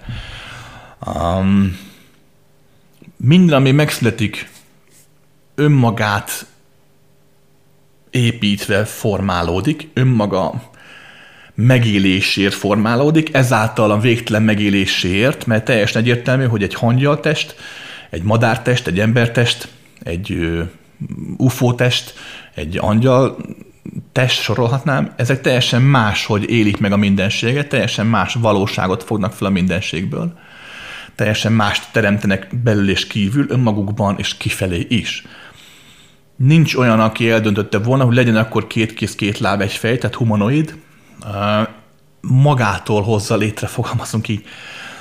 Tehát a ezen dimenzió fizikai törvényszerűsége okán jönnek létre a fejlődésben, úgymond fogalmazunk így az összetettségben, a mindenség átélésében, a végtelen önmaga való felfedezésében jönnek létre a formák. Tehát nem kell úgy leülni tényleg a dimenzió szélén, és akkor egy nagy kerek asztalnál úgy sürgünk, nagy fényes lények, hát mit csináljunk magunkkal? Hát legyen már az ember. Ember? Mi az? Á, figyelj, két láttam, nap álmodtam, és akkor valaki leskicceli a, a férfit meg a nőt, és akkor ebből lesz majd a faj. Tehát nem, nem így megy, legalábbis nem emlékszem ilyenre. Lehetséges volt, de nem, nem hiszem. Oké, okay. de tény és való, hogy hogy mindig vannak olyan nagyon erőteljesebb tudatok, mint itt a Földön is van, aki sokkal tudatosabb, mint a többi ember, aki igenis kélek képes arra, hogy mondjuk, mondjuk hogy emberekhez szóljon és segítse az ő fejlődésüket ebből a dimenzióból, korlátlan dimenzió felé. Magyarán ez a, ez a szóló ember, aki erre képes, ez azért korlátlanabb, és valamilyen szinten rajta tartja a kezét, uh, idézőjelbe a kezét, ezen a fejlődési vonalon tudja nyitni, zárni az ajtót. Na most ez minél hatátlanabbba gondolkodunk, ott is vannak ilyenek, tehát valóban vannak olyan nevezzük nagy brutális tudatnak, aki valamilyen szinten tényleg a lényével, a gondolataival, mint olyan ö, rajta van, és ö, az ő adott gondolata egy fókuszált, erőteljes gondolatcsoportról beszélünk, mondjuk a feketejük, vagy a fehérjük, vagy a vagy úgy, ahogy ezek az idő, az idő például, ahogy létrejön, fogalmazzunk így, az, az, az idő az egy, az egy, az egy, egy belső gondolat. Na tehát, tehát mondhatni azt, hogy van egyfajta tudatosság ebben az egész teremtődésben, de ez annyira messze van az ember által felfogadott tudatosságról, azért magogok itt össze-vissza, mert, mert nagyon. Tehát jobb, ha inkább úgy gondolkozna az egész dolgon, hogy maga az ember, mint olyan, létrejön azért, mert a tudat így fejezi ki saját magát, oszt jó napot. ja, valahogy. Oké. Okay.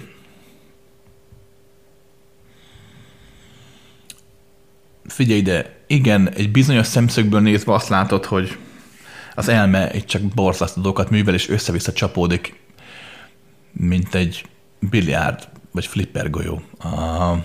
De összességében nézve a teremtődés folyamata az már csak ilyen. A maga végtelenségében számtalan út lehetőség van benne, hát végtelen. Valamelyik egyenes, valamelyik görbe, valamelyik spirális, valamelyik pontszerű, valamelyik meg össze-vissza. Egyik sem vagy rosszabb a másiknál. Sőt, mindegységet alkot, hisz az össze van benne van minden. Vagy egyetlen pontban is benne van minden, hát hogy nem. Mindig mindentől csak nézőpont kérdése.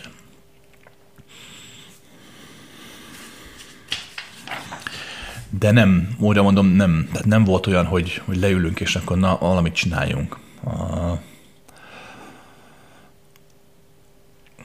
bizonyos hatások, bizonyos hatásokra mondhatnánk ezt, de sokan hisznek ebben, hogy van a nem tudom milyen bolygónál a Saturnus 28. dimenziójában a vének tanácsa, meg az időurai, meg a térurai, meg a a fény meg a sötétség nagyura, és akkor azok ott döntenek a halott lelkekről, meg a élő lelkekről, meg a születésről, meg halára, meg, meg ne, ne, ilyen, nem, nem tudok legalábbis ilyenről, nem, nem tapasztaltam ilyet, de, de valóban azért, amikor mi, az anyag miért létrejönne, mi fogalmad mielőtt, meg se jó szó, de mielőtt bármi dimenzió létrejönne, miért azok a dimenziók megnyilvánulnának, ahol mondjuk tényleg egy, egy angyal, vagy egy, mit tudom én, egy ilyen buddha, vagy akár még Krisztus, vagy bárki van, előtte azért valóban kialakulnak egyfajta, nem jó szó, hogy teremtő egyének, de valami hasonló, csak nem egyén, tehát annyira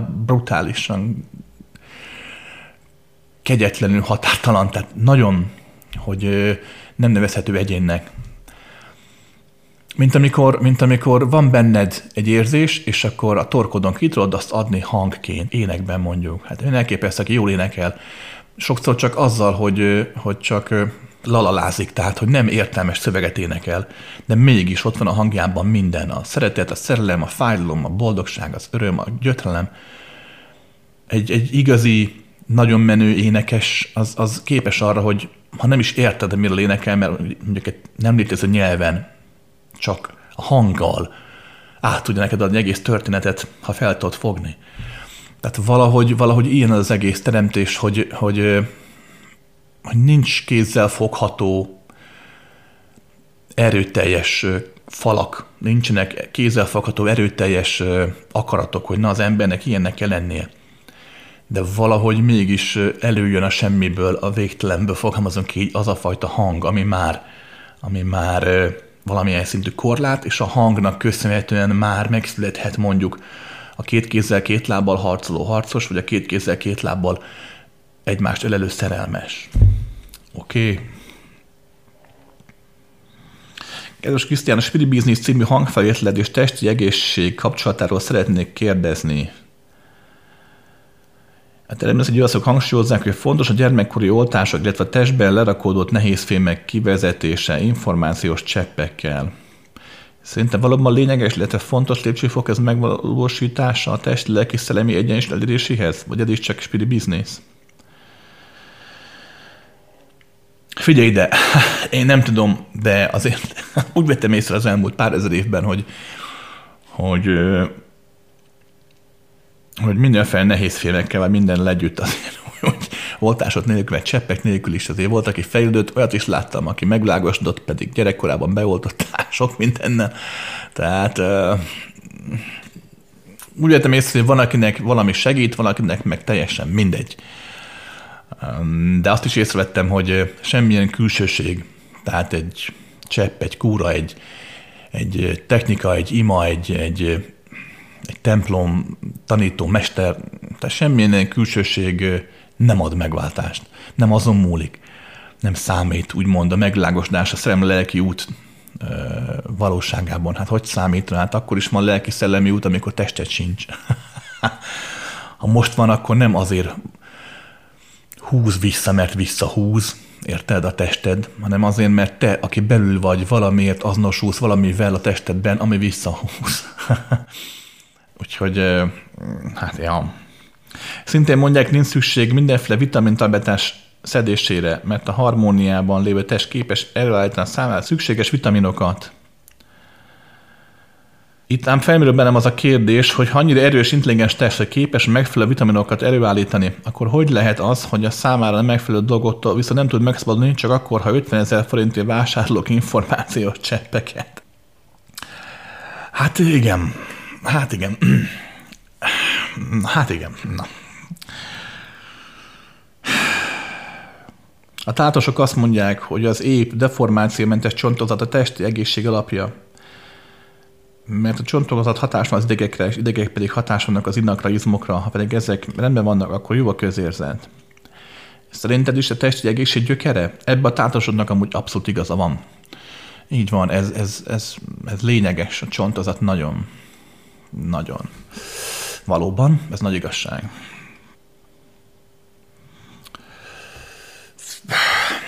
Figyelj ide, ha ad egy, tegyük föl beteg vagy, akkor nyugodtan próbálj ki mindent. Hát kettő, ne higgy el semmit, hogy majd az csodaszer, olyan nincs. Hát három, uh, ha valaki lelkészem és spirituális fejlődésre gondolkodik, annak következőt javaslom. Föl kell fogni azt, hogy itt a Földön minden tettednek, minden pillanatodnak egyetlen egy végső következménye van. Az, hogy jól meg fogsz halni. ki előbb, ki később, de mindenki jól meghal. Magyarán meghalhatsz beteg testben is, vagy meghalhatsz egészséges testben is, előbb-utóbb így is úgy is az lesz, hogy jön a medve. Um, magyarán, ha valaki bölcs, akkor azon túl, hogy próbál itt a testére figyelni, próbál egészséges lenni a lehetőséghez képest. Azon túl is igazából avval törődik, ami a testén túl van, hát önmagával. A lelkével, szeretettel, határtlansággal, Istennel, terem bármivel. Mert hát ez az, ami, ami ha van valami halál után, mert nem tudhatod biztosan, max érezheted, akkor ez az, ami oké. Okay. Tehát a figyelem, befogadás, tudatosság, jelenlét. Ki hogy hívja? Rendben. Hogyha négy, hogyha így gyanú felmerül benned, hogy valami átverés, akkor még akkor is, akkor is felesleges le próbálkoznod, ha nem az. Mert, mert hát valószínű nem az információs cseppeken múlik. Oké? Okay? És abszolút nem a módszert akarom megítélni, biztos, hogy vannak olyan tényleg olyan harmonikus együtthatások, harmónia, csomópont helyreállító hatások, amelyek bármilyen módszerrel tényleg a gondlattól kezdve a cseppekig át működhetnek. Hát hogy ne? Hogy ne? Én szoktam látni, amikor valaki gyógyít, és tényleg ott van, hogy akkor, hogy akkor valóban energiákat fókuszál a kis kezével, és a nagy, amúgy ilyen szétfolyó aurái össze fókuszálódnak, és egy ilyen, mint egy ilyen kúp jellegű valami adott helyre fókuszál. Tehát, hogy valami történik, úgymond, ez lehet igaz akár a cseppekre is, de de én nem hiszem, hogy ezen múlna a meglágosodás. Nem láttam ilyet, hogy valami, bármilyen olyan fizikai eszközön is múlna. Drogon, LSD-n, bármilyen gyakorlaton, jogán, taicsin, táplálkozáson, cseppeken, varázspálcán, és még sorolhatnám a dolgokat. Oké? Okay. Sose felejtsd le a végtelen, akkor is volt és van, amikor még a Föld nem is volt, és és van. Oké. okay. Hmm, kedves Krisz, ismét küldnék párt a kérdésem listájából. Köszönöm az előző válaszokat is. Tényleg az zavar a másikban, hogy bennem is van? Hát például párkapcsolatomban sokszor irritál, taszít a párom, az tényleg azért van, mert valami olyan tulajdonság van benne, ami bennem is megvan? Az nem lehet, hogy azért zavar, mert egyszerűen nem tetszik. Már nem tetszik nem leszünk együtt, nincs más dolgunk egymással? Honnan lehet tudni, melyikről van szó? Nagyon jó kérdés, mind a kettő lehetséges. De uh, kezdjük emberi szemszögből. Oké, okay, római egy együtt vagytok 15 éve, eddig nem zavarta, hogy nevetett, hogy röfög, most, hogy hirtelen rájössz basszor, hát röfögve nevet az ember, hát borzasztó, irritál. Vagy nem zavart eddig azt, hogy nem adott borravalót a pincérnek, most meg már zavar, hogy miért ennyire sóher. De valami történt, valami változott. Vagy benned, vagy benne. Oké? Okay? Római kettő. Abban van igazság, hogy így van, hogy ez a változás, ami benned létrejött, ez azért lehet, mert valóban eddig nem vett észre, hogy neked is ilyen tulajdonságai vannak. Ez a másikban bennem, vagy a másikban benne az bennem is van, ezt nem kell szó szerint érteni, tehát lehetséges, hogy te abszolút nem nevetsz röfögve, lehetséges, hogy abszolút te az borult a pincérnek, Viszont, ami igazából például az, hogy a másik ezt nem látja hibának, nem látja be, hogy bizony ez mit jelent, hogy mondjuk nem ad bolot a pincérnek, és könnyen lehetséges, hogy neked is van egy olyan tulajdonságod, amit erénynek gondolsz, hajlamos vagy a gyerekeidnek annélkül beleszól az életébe, mert jót akarsz, hogy ők kérdeznék, és ezt nem látod be. Tehát gyakran ezt nem úgy kell értelmezni, hogy ugyanaz a hiba van bennem szó szerint, mint a másikban, hanem maga az elv, mint olyan valóban ugyanaz, még ha forma nem is, mint a másikban. Ugye gyakran megesik, hogy így van, hogy a párkapcsolat azért létre. Az embereket úgymond önmagára tanítsa. hát persze. Római három. Pontosan, ez is lehetséges, hogy egyszerűen nem vagytok egymáshoz valók, és azért idegesít a másikban lévő tulajdonság, mert az neked nem tetszik. Hát miért kéne, hogy tetszen? Hát persze.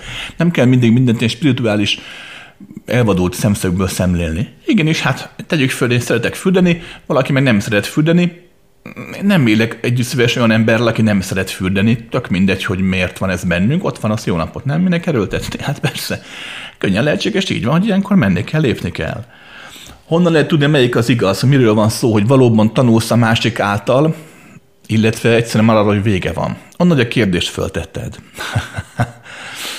Onnan, hogy a kérdést föltetted. Ez azt jelenti, mert többször végráltad, többször bekövetkezett, és nem adott semmilyen szinten változást. Bizony. Emberek, nincs arról szó, hogy az élet dobál eléd olyan eseményeket, amiből kötelező tanulnod, kötelező tapasztalnod, és kötelező levonnod azt a bölcsességet, tanulságot, bölcsességet, amely majd tovább visz, hogy újra nagy fénylő entitás legyél. Jaj, de hogy ilyen nincs. De bármelyik esetből ez bekövetkezhet. Bármiből bekövetkezhet. Nem csak abból, hogy mondjuk ott vagy a pároddal, és kellemetlen, ami történik, hanem épp abból is bekövetkezhet, hogy eljössz, egyedül élsz, és hirtelen rájössz nagy csöndben, hogy hoppá, hát igen, nem hallom a röhögő, horkoló nevetését, röfögő nevetését, és hirtelen megvilágosodsz. Most persze kicsit túloztam, de a lényeg az, hogy bármi adhat, bármelyik pillanat adhat mindent, mert hát minden pillanat maga a minden. Csak a felfogásunkon múlik, hogy melyik pillanatban mit tudunk megélni.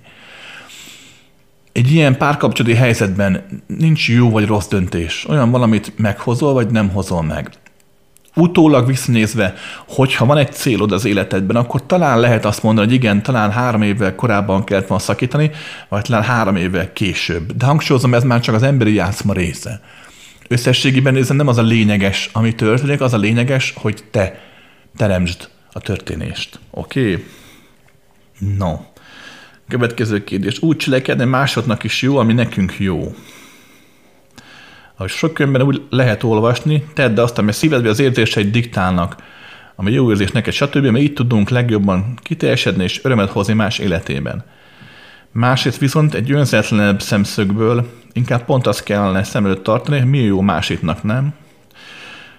Gondolom az igazság kettő között van. Uh, valahol igen. Uh, kétféle elv létezik, persze. Hát az egyik az, amit mondtál, hogy az valami van, vagyok, aki vagyok, teszem, amit teszek, érzem, amit érzek, és kész, így szeresnek, amilyen vagyok, pont. Ez voltak épp nem más, mint a cizellált önzőség. Még van a másik oldal, ugye, aki meg pont arra figyel, hogy ne megbántson senkit, ami nekem jó, az biztos másnak is jó, hogy úgy cselekszem én, ahogy azt elvárom, velem is tegyék, stb. Ez meg egyfajta elfolytásos cizeláltsága az önzőségnek. hát persze. Mindkettő a játszma része, mindkettő jó vagy rossz. Egyéni függő, attól függ, hogy ki hogyan éli meg. Figyelj ide, az életben úgymond nincs igazság. Abban a pillanatban van igazság, hogyha van szemszög, van nézőpont. Ha valamilyen már vagy, akkor már számodra van igazság és van hamisság. Valóságban csak valóság van, minden valóságos, hiszen végtelen van. Te döntsd el, Oké, okay, hogy számodra mi, ami valóságos, és mi az, ami most kell. Ha olyanod van, akkor igenis törődj másokkal, és akár szoríts magadat háttérbe. Ha meg olyanod van, akkor tényleg legyél az, aki vagy, és hagyjad, hogy ehhez mindenki alkalmazkodhasson. Előbb mondtam, ha a nap ragyog, akkor ragyog. Nem a napon múlik, hogy ki az, akinek életet ad, és ki az, akit elpusztít, hanem azon, hogy ki hogyan bánik a nappal, ki hogyan méri fel ugye a határokat, naptól való közelséget, vagy a távolságot. Most persze egy szélsőséges példa, de akár eddig is elviheted. Mondtad, hogy ismersz tudatos embereket, akik gonoszak. Számomra ez ellentmondás, mert azt gondolom, hogy a tudatosság együtt jár egy magasabb rezgésszinttel, illetve, hogy a tudatos ember éli az egységet, így tudatában van azzal, hogy másnak rossz, hogy neki is rossz, így nem okoz fájdalmat másoknak. Tehát hogy is van ez ki? Fejteni, légy szíves. Persze. Um, gonosz szót ritkán használom, vagy akkor csak tehát akkor a körmondatban beszélek, és utána kifejtem, miért nem gonosz. Nem, nem, nem. A tudatosság az mindentől független. Jótól rossztól mindentől. Nem is beszélnek gonoszságról. És igazából, ami létezik a mindenségben, az egyfajta Önzőség vagy önzetlenség, ez a két elv van, fogalmazunk így. A kiáradás meg a beáradás, ami egyszerre egyben létezik. Határtlan szeretet a végtelen felé, és a határtlan önzőség befelé, a belső végtelen felé, mert a befele vagy kifele az volt egész egyformán végtelen. A játszma így jön létre, így alakulnak ki a terek, a dimenziók, gravitáció, téridő, fény, minden. Ennek köszönhetően, ennek a, ennek a globális játszmának, ennek a játszmának, hát igen, ennek a végtelen dimenziós ki meg beáradásnak. Tudom, ez így most abszolút ellentmondás és értetlen, de, de ha ráérsz, akkor rá fogsz színni, hogy, hogy valami igazság alapja van. valami. Magyarán a létezők létezésben kétféle típus van. A típus idézőjelbe értem, mert mindenki megéli, megélheti bármelyik oldalt. Az egyik, aki határtlanság, határtlan szeretet felé halad, másik határtlan önzőség felé halad. Az utóbbiak azok, akire azt mondanád, hogy gonosz, mert ő saját magával törődik, csak saját magával törődik. Még ha másokat törődik, akkor is saját magával törődik. Ezért őket gonosznak tarthatod, mert tényleg ölpusztít, rombol, kegyetlen is lehet akár, bár ez sem feltétel, de az este többségében ez náluk megfigyelhető. Amit mondtál, az igaz. A tudatossági bizonyos fokán valóban arról van szó, hogy az egység megélése miatt megszűnik ez a fajta gonoszság. Épp ezre azt szokott bekövetkezni. Amit most mondok, ne vegyétek készpénznek, nem tudom jobban elmagyarázni. Mert az időben, meg a térben, amit most elmesélek, az, az, az nem valós, csak igaz. Azt szokott bekövetkezni, hogy most a megértés kedvéért csak játszunk le a gondolattal, van mondjuk idézőjelben egy lélek, fogalmazunk így, aki a, a önzőség útját járja, tehát a befele, a végtelen befele fordulásban teljesedik ki. Újra mondom, ez nem rossz. Ilyen. Viszont valóban ez az kell, hiszen korlátozódik. Azért korlátozódik, hogy ne érezze a többieket, pontosan azért korlátozódik, befele megy, zuhan egy pontba. De a tudatossága, mint olyan előbb-utóbb neki is meg fog jelenni. Mert van neki, hát az nem, nem jelenti azt, hogy nincs. Épp ezre azt szokott bekövetkezni, hogy egy rengeteg formájú, időben, térben történő önzőség után előbb-utóbb az egyén, mivel tudatos, válik a tetteire, rájön erre, hogy hoppá, hoppá, hát korlátok között vagyok, hát oké, itt vagyok, csiszoltan én, mm, tudok, de hát egyszerűen rajtam túl még sok minden van. És akkor elkezd újra növekedni. Na most, mivel az alap az alapharmóniája az ugye a önző, nevezzük így, a befele figyelő, a befele változó harmónia, de viszont már ugye kifele kezd el növekedni, ezért előbb vagy utóbb eléri a határait, eléri azt a határt, amikor azt érzi, hogy már igen, már több vagyok, mint voltam, korlátlanabb vagyok, mint voltam, de még van még, viszont akkor már nem teheti meg azt, pont amiért írtad, hogy korlátlanodjon, mert akkor már a egység megélése miatt elkezdi érezni a többieket is. Ez, ez amúgy nem a föld, nem az anyagi dimenzió szokott bekövetkezni, hanem jóval arrébb, jóval messzebb szokott ez bekövetkezni. Szinte kivétel nélkül, legalábbis eddig így vettem észre, hogy szinte kivételenleg ez szokott lenni, hogy nagyon önző, nagyon pusztító hatalmasságok is előbb vagy utóbb a saját korlátozottságuk miatt elkezdenek változni, és a korlátlanság felé kezdnek el haladni, magyarán elkezd elfordulni az önzősétől, a határtlanság, a határtlan szeretet a lehetőség felé fordul, és abban a pillanatban már megszűnik a átlag gonosznak nevezett tudatossága, hiszen nem lehetséges, hogy határtlan szeretetben gonosz legyen, mert nem tud. A sötétség meg a fény nincs meg egyben. Kioltják egymást, azt jó napot, de együtt nem léteznek, érted? Ja. Úgyhogy így. Kedves Krisztián, um, olyan férfi élek együtt, aki passzív-agresszív viselkedést mutat. A közelmúlt jöttem rá, csendel, ver, hárít, hirtelen, felrobban, bagatelizál, stb. és feszültség árad a lényéből. Nem tudok el elmenekülni a hat fal között.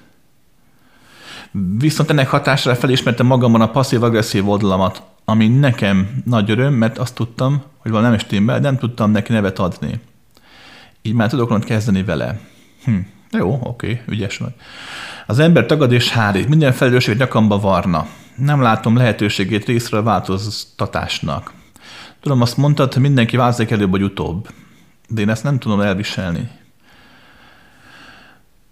Hol van egy kapcsolat az a pont, amikor már nem ad csak rombol? Hogy lehet ezt összeírni, számot vetni, minél tisztában lezárni? Nem vagyok jó a szakításban, tudna nekem segíteni? Hm. Egy másik dolog is foglalkozhat az egyedül lét. Nagyon szeretek egyedül lenni. Mindig is jól esett. Az jutott a fejembe, hogy ez talán nem csak az én egyedül létem, hanem azoknak a női felmenőmnek is, akik sosem lehetek egyedül. Létezik ilyen? Utóbbi kérdésre válaszolva, igen, létezik. Az előbbire pedig. Ö, neked csak azt tudom mondani, ha ezt a kérdést így föltetted, akkor te már tudod a választ.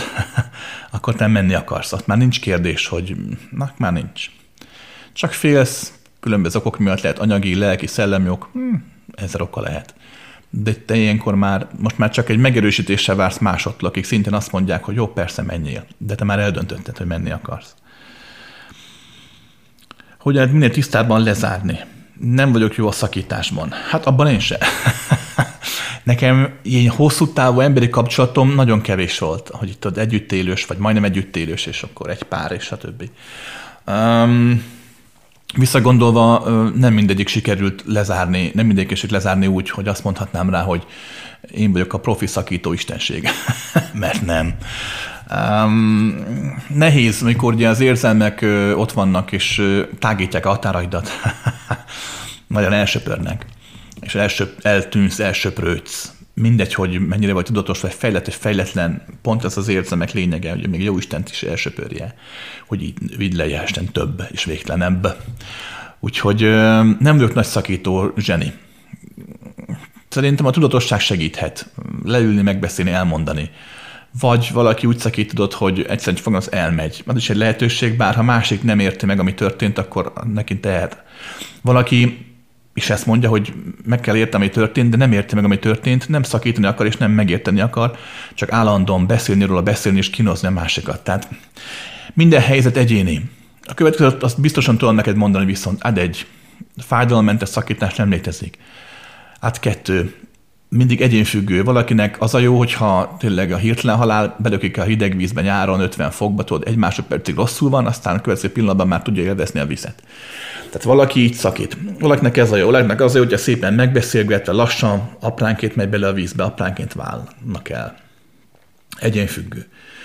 Ha valaki így el akarja hagyni másokat, akivel együtt él, akkor, és tétlezze fel, ő akar elmenni, akkor megéri előre gondolkodni, hogy hova fogok menni, apukámhoz, anyukámhoz, albéletet keresel, stb., és nem kilépni az ajtón egy bőröndel, hanem ezt megalapozni kicsit. Ja, de ez csak gyakorlati jó tanács, csinálhatod bárhogy. Igen, itt nálad is a közös múlt persze, a közös vagyon, sok minden összetart. Hát igen, igen. Az szokott lenni a gond, hogy az ilyen típusú ember, amit most leírtál, a másik tényleg ilyen, az ilyen típusú ember ugye uralkodni akar és győzni akar. Nem, nem, nem fogadja el a saját magát, mint hibát, mint lehetőséget, és ezt kivetíti az egész életére. Mm, elképzelhetetlenek tartja, hogy valakinek ő ne kelljen. Tehát, hogy magyarán nem lesz könnyű tőle megszabadulni, mert a végsőkig, ha nem is a végsőkig, de jó pár évig, amíg nem talál magának egy másik áldozatot, jó pár évig próbál meg kínozni, és állandóan. Ez eszedbe juttatni, hogy ő mégis valaki, és az általában ilyenkora. Hogyan tegyünk keresztbe az exilnek típusú tankönyvet szokták követni. Ja. Én nem vagyok szakításpárti. Sokan hiszek azt, hogy párkapcsolat ellenes vagyok. Nem igaz. Abszolút látom a párkapcsolat teljességét, fényét, mélységét. Szerintem jóval több vetületét látom a párkapcsolatnak, mint az emberek úgy általában még a szakembereknél is azt hiszem, hogy talán korlátlanul látom a dolgot, de ez nem biztos, hogy így van. De igenis vannak olyan szituációk, vannak olyan helyzetek, amikor, amikor menni kell, amikor tényleg annak a formának úgy vége van. Még ha van érzelem, van mélység, van távlat a kapcsolatban, akkor lehet, hogy más formában meg fogjátok majd tudni élni. Ó, persze. De van, amikor igenis lépni kell, és akkor lépni kell. Oké. Okay. Kedves Krisztián, érdekes dolgot vettem észre az utóbbi kb. fél évben. Mikor valami kellemetlen dolgot meg kell tennem, utána sokszor hamarosan kiderül, kb. fél órán belül, Ugye az rávezet egy másik dologra, aminek az elmulasztása sokkal nagyobb zűrt okozott volna. Ekkor olyan hálás leszek, hogy az előző dolog eszembe jutotta ezt a másikat. Mit gondolsz erről? Amúgy így 60 fölött a a memóriám már sokat romlott. Köszönöm a választ. Abszolút igaza van amúgy. Ez így van. Nálam is, ez én is észrevettem, és nagyon sokan észrevették maguknál, akik kicsit tudatosabbak. Hogy jön egy gondolat, hogy ezt meg kéne tenni, jaj, de szívás lesz meg, jaj, nehéz lesz meg, ah, nem akarom, na jó, fölállsz, megcsinálod, és akkor persze. Klasszikus jó példa, tudod, amikor á, csöpög a csap, na jó, kicsit szötyi mötyi, és akkor azáltal, hogy csöpögött a csap, elkezdted nézegetni, mi történik, rájöttél, hogy volt, akik már majdnem eláthat az egész ház, ha most nem húzod meg még ezt kétszer. Persze. És szokták mondogatni régi magyar mondás, a rest kétszer fárad. nagy igazság, borzasztó nagy igazság. Valóban ez így szokott lenni.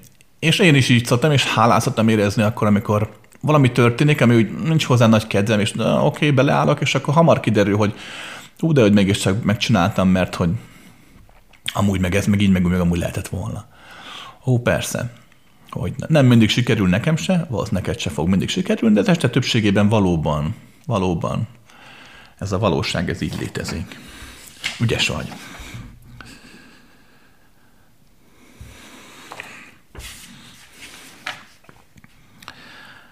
Kedves Krisz, a személyiség zavarokkal kapcsolatban kérdeznék, főleg a narcisztikus személyiség zavar érdekelne. Mi az oka, a célja, hogy ezek kialakulnak? Ha családban van ilyen ember, akkor hogyan lehet hogy ezzel szembesíteni? Hogyan lehet, ha lehet az én embert rávenni változásra? Figyelj ide, ez nagyon összetett kérdés, és ráadásul te is összetett választ igényelnél, mert globálisan kéne elmagyaráznom. Csinálunk erről majd egy rendes hanganyagot, jó, csak erről fog szólni, valamikor majd még a hónapban megcsinálom. Jó. Ha nem, akkor nyugodtan piszkáljál. Bár nem csináltunk hasonlót, lehet, hogy van fönt hasonló, de ha nincs, akkor meg megcsinálom. Rendben van. Külön is teszem a kérdést, hogy elkalódjon.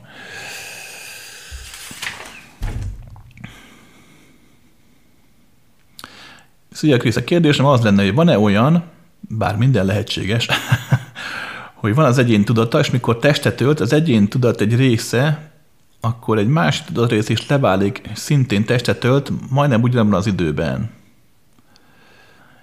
Azért kérdezem ezt, mert volt valami, ami nem álom volt. Szóval Indiában voltam, igazából nem is az volt a lényeg, amit hallottam, hanem az érzés. Azt éreztem, hogy fontos, hogy erősítsem a nőt, aki egy lépcsőn ült. Egyek voltunk, erős ezt éreztem. Hmm. Szóval ez lehetséges? Abszolút lehetséges, persze. Nézzük a következőt. Itt van a Földön, mondjuk amikor egy nő áldott állapotba kerül, ugye? Ott van benne a gyerkőc a pocakban. Ott van két önálló egyén, két önálló lény egy testben. Hát persze. Ennek van másik verzió is, ott van egy test, és akár lehet két. Persze. Két önálló tudat is akár. Um, de hogy ne, a születéskor ez, amit lefestettél, nagyjából bekövetkezhet persze, hogy valamire tudat, tudatos, hogy mert nem a testbe bújik bele, hanem egyé válik bizonyos frekvenciák által létrehozott formákkal azonosul, és ez megtörténhet persze, hogy nem egy, hanem többen. Sőt, minél tudatosabb valaki, annál inkább ezt következik be, és valahol a megfelelő tudatosság egy bizonyos dimenziójából azt veszed majd észre, hogy nem csak egy testben vagy önmagad, hanem akár állattestben is, több testben is. Amúgy ebből a valóságból gyökerezik azt, hogy a újjászletésben megszülethetsz patkányként, vagy mit tudom, nyúlként. Ah, hogy, hogyne, hogyne, hogyne. Persze, ez lehetséges. Ritka, hogy valaki erre emberként rájöjjön, mert nem emberként ez teljesen normális. Tehát ha valaki a határtlanabb lelkével él egységet, akkor ezt a fajta egységet meg fogja élni. Akkor nem csak több emberben leszel, hanem nagyon sok emberben, vagy a, benne leszel a hangokban, a színekben, a formákban, persze, tehát nem, ez nem is kérdés. De lehetséges. Figyelj ide, hogyha akkor gyanakodj, hogyha fontosabbá válik a számodra az a másik, mint te, akkor az gyanakodhatsz, lehet, hogy átver az egód, átver az elméd. De így egy is messziről, hogy figyellek, én nézlek, én nem, nem gondolnám, hogy ez annyira erős elmetrük. inkább az, hogy ráhanglottál egy korlátlanabb állapotodra, nem mindig szerencsés, már összességében nézve ne ijedj meg tőle, és ne hagyd abba, ne hátrálj ebből a folyamatból. De valahol fontos, hogy mindig tudd, hogy itt és most, itt és most van. Ez lényeges, hogy legyen meg egyfajta spirál gerinc idézélbe, ami alkotja a fix set, és ezen túl meg ott van a határtalan, ami alkotja a határtalan. Tehát szükség van a, a, harmóniában kell az egy pont is, meg kell a végtelen is. Oké? Okay? Ez fontos. Nagyon sokan hiszik azt, hogy spirituálisabb emberek, hogy végtelen van, eltűnök azt jó napot. Ez így igaz, de hát abban nem történik semmi, csak eltűntél azt jó napot. a teremtés folyamatában lenned is kell, nem csak eltűnve lenni. Oké? Okay?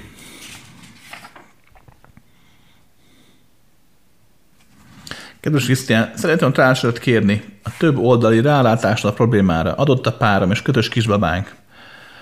Az anyósommal kapcsolatban az első perctől furcsa érzéseim voltak, mint a színészkedne. Hamar kiderült, hogy narcisztikus személyiség. A sógornő még hátasságában belekavart, unokákat is elbizonytalanítja, főleg az anyuka ellen beszél. Igyekszem mindenképp kizárni az életünkből heti egy látogatással. A játszmájban nem belevonódni. Tudom, hogy a féremnek is nehéz ez a helyzet. Mi lehet jó megoldás részemről? Ez, amit csinálsz. Abszolút jó megoldás, persze, hát mosolyogni kell, tartani aranyosan a kapcsolatot, mert hát csak a család, csak a férjed, anyja. De jó, nem ebben a játszmákban így van szépen kihátrálni, stb. Nem, nem ott lenni. Kettő. A nevelő szándék az anyós felé az egyértelmű a férjedre hárul. Hát neki kell hogyha neki is ez kényelmetlen, kellemetlen, neki kell ezt fölvállalni, hogy megmondja mamának, hogy anyuka, hát ne legyél már ekkora kútmérgező. Bár aki született kútmérgező, annak olyan mindegy.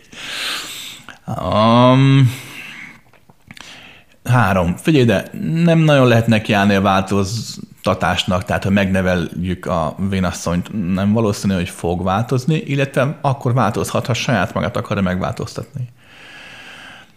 De azért azt következőt kell megérteni. Ha az ego változik, az ego változása bárhogy is történjen, mindig azt a célt szolgál, hogy valamilyen szinten kapjon figyelmet kívülről. Egy egészséges ego amúgy így változik. Energiaforrása van szükség. Az egónak nincsen energiaforrása. Ha nem kap kívül energiát, akkor a belső, az ember energiaforrást nem észti föl, ezért lesz valaki antiszociális, ilyen kis gnóma beszürkül, aztán szépen lassan a saját legalább belefordul, és akkor ott elsorvad. Ez akár lehet 30-40 év is, tehát nem hirtelen, de az egónak szükség van külső energiaforrásra, ezt általában a figyelemből nyeri, az ráirányuló a figyelemből. Egója válogatja, hogy milyen figyelmet tud megemészteni, valakinek csak a dicséret kell, csak azt tudja valakinek csak az, hogy mondjuk szidják, valakinek a félelmet kell kelteni másokban, valakinek hatalmat kell érezni mások felett is sorolhatnám. Na már most, a női egónak van egy olyan folyamata, ahogy a férfi egónak is szokott, csak a másik oldalon, hogy ugye amikor anyává válik, akkor teljesen másfajta figyelmet kap. A világ is jobban elismeri, mint anyát. A férje is, noha lehet, hogy nőként már nem úgy néz mondjuk rá, de akkor is anya szerepet, ez egy új szerep lesz. Ó, ott van gyerekfigyelem energiája, a gyerekfigyelem energiája elképesztő nagy energia. De gyakran megesik az, hogy a női ego, amikor fogja magát, és átmegy anya egóba, és csak anyaként teljesedik ki. Az anya kiteljesedést, ez mi kell? Hát, hogy gyerek, gyerekek. Azaz, onnan most, ha a női ego eltorzul, az anya ego eltorzul, akkor az anyasságból nem a szeretetet veszi át, hanem a, a irányítást, a kontrollmániából táplálkozik. Abból, hogy ott van egy, kettő, három, akárhány lélek, aminek ő adja az ukázt, ahol ő lesz a megfelebbezhetetlen istenség. Ez gyakran megesik. Ilyenkor a nő, a női ego annyira eltorzul, hogy önmagát, az én képét csak mint anyaként tudja elfogadni. Na most mindezt azért meséltem el, hogy megérts mondjuk az anyósnak is, hogy igenis ő azt éli meg, hogy ő mint, mint anya, mint olyan kvázi eltűnt feleslegessé vált, hisz a gyerekek már nagyok, már a saját családjuk van, már ott is vannak anyák, akik már ugye őt a fő nagy matriarcha nőstény farkast már ugye veszélyeztetik a trónján, Magyarán egyszerűen azt éli meg, hogy már nem anya többé, hisz a gyerekei, mint olyan már nem csinek rászorulva, de hát nem lett senki. Mert az elmúlt 30 évben anyát játszott, anya egót játszott. Tehát Csak arra akarok kiukadni, hogy maga a folyamat, hogy ez így alakult, azon túl mondjuk, hogy lehet, hogy ő rossz indulatú alapba sorolhatnám, azon túl ez is, ezen keresztül is zajolhatott, és ezáltal így könnyebb fokkal megérteni azt, hogy mit miért tesz. Hogy miért van az, hogy ő még mai napig a gyerekek életében ott akar lenni, a fia életében, a fia életében. Tehát, hogy hm, na, nem, biz, nem vezd előrébb, de kicsit nem jobb, megértőbb leszel. Oké. Okay. Mindenképp el kell ülnöd beszélni erről a férjeddel. Ez nagyon fontos. Gondolom beszéltetek már róla. Biztos, hogy volt valamilyen oka, ami azt mondta, hogy most nem áll neki, nem hívja tetemre az anyukát, és nem áll neki most csatázni. Ha nem elviseltetlen a folyamat, akkor csináld ezt, hogy eddig szépen kerülges, mozogt ki. Hát ez van. Én emlékszem a saját gyerekkoromra. Ugye mi egyrészt ugye a nagyszülőkkel laktunk, tehát a, az apám az anyósával, aposával élt együtt, egy lakásban laktunk, egy panel lakásban, két és fél szobában hatan, valamikor heten is. Viszont ugye apámnak az anyja, meg a nevelőapja, mert az apámnak a, az apja, szerintem apja az elég gyorsan meghalt, még a születésem előtt. Emlékszem rá még a születésem előttről, de, de, de amikor én megszülettem, akkor már nem élt. Tehát a anyukámnak az anyósa, az vidéken élt, tőlünk messze. És mi gyerekként szerettünk lejárni, mert a, mert a apámnak az anyja, tehát anyámnak az anyósa, az, az ő volt a faluban, van a faluban tudod, az az főző asszony, aki, aki bármikor van esküvő, bármilyen rendezvény, őt hívják, mert kegyetlen jól tudott főzni. Tehát mi imádtunk lejárni. Tudod, az típusú ilyen vidéki asszony volt, aki lement, és ott volt 28 fogás, és mindig mondta, hogy jaj, hát ez sem sikerült, most megint nem sikerült, és akkor megkóstoltad, és ah, iszonyat volt, tehát itt elképesztő finom. Nem volt olyan, hogy ne sikerült volna, tehát én nem emlékszem gyerekkorom bármi arra van, ne sikerült ott volna hihetetlenül jól, de hát neki ez volt a játszmája. És, és emlékszem, hogy én mindig havonta egyszer mentünk le ugye vidékre, mert akkor tehát a 60 km soknak számított, távolfarván laktak a, az anyóség, anyukámnak a, az anyósa, ugye az én nagymamám, meg nagypapa. És mindig vittünk ilyen kis, tudod, akkor divat volt ez a kis ilyen kosár, ilyen, ilyen ajándékkosár benne mindenféle kávéval, meg rummal, hát persze az ihatatlan, tudod, ez volt a tearum, ez a kék címkés borzasztó, hát meg szóval hát más világ volt. Cukros volt ugye a mama, ezért vitték neki ugye az ilyen diabetikus csokikat, meg sorolhatnám. És emlékszem, hogy ott gyerekként nem vettem észre semmit. Lementünk, tényleg volt kis izé, ittak egy-egy rumot, egy pálinkát, megettük a levest, megettük ugye a nagy töltött húsokat a krumplival, befaltuk a piskótát, kiültünk a diófa alá, és akkor pár óra után elmentünk haza.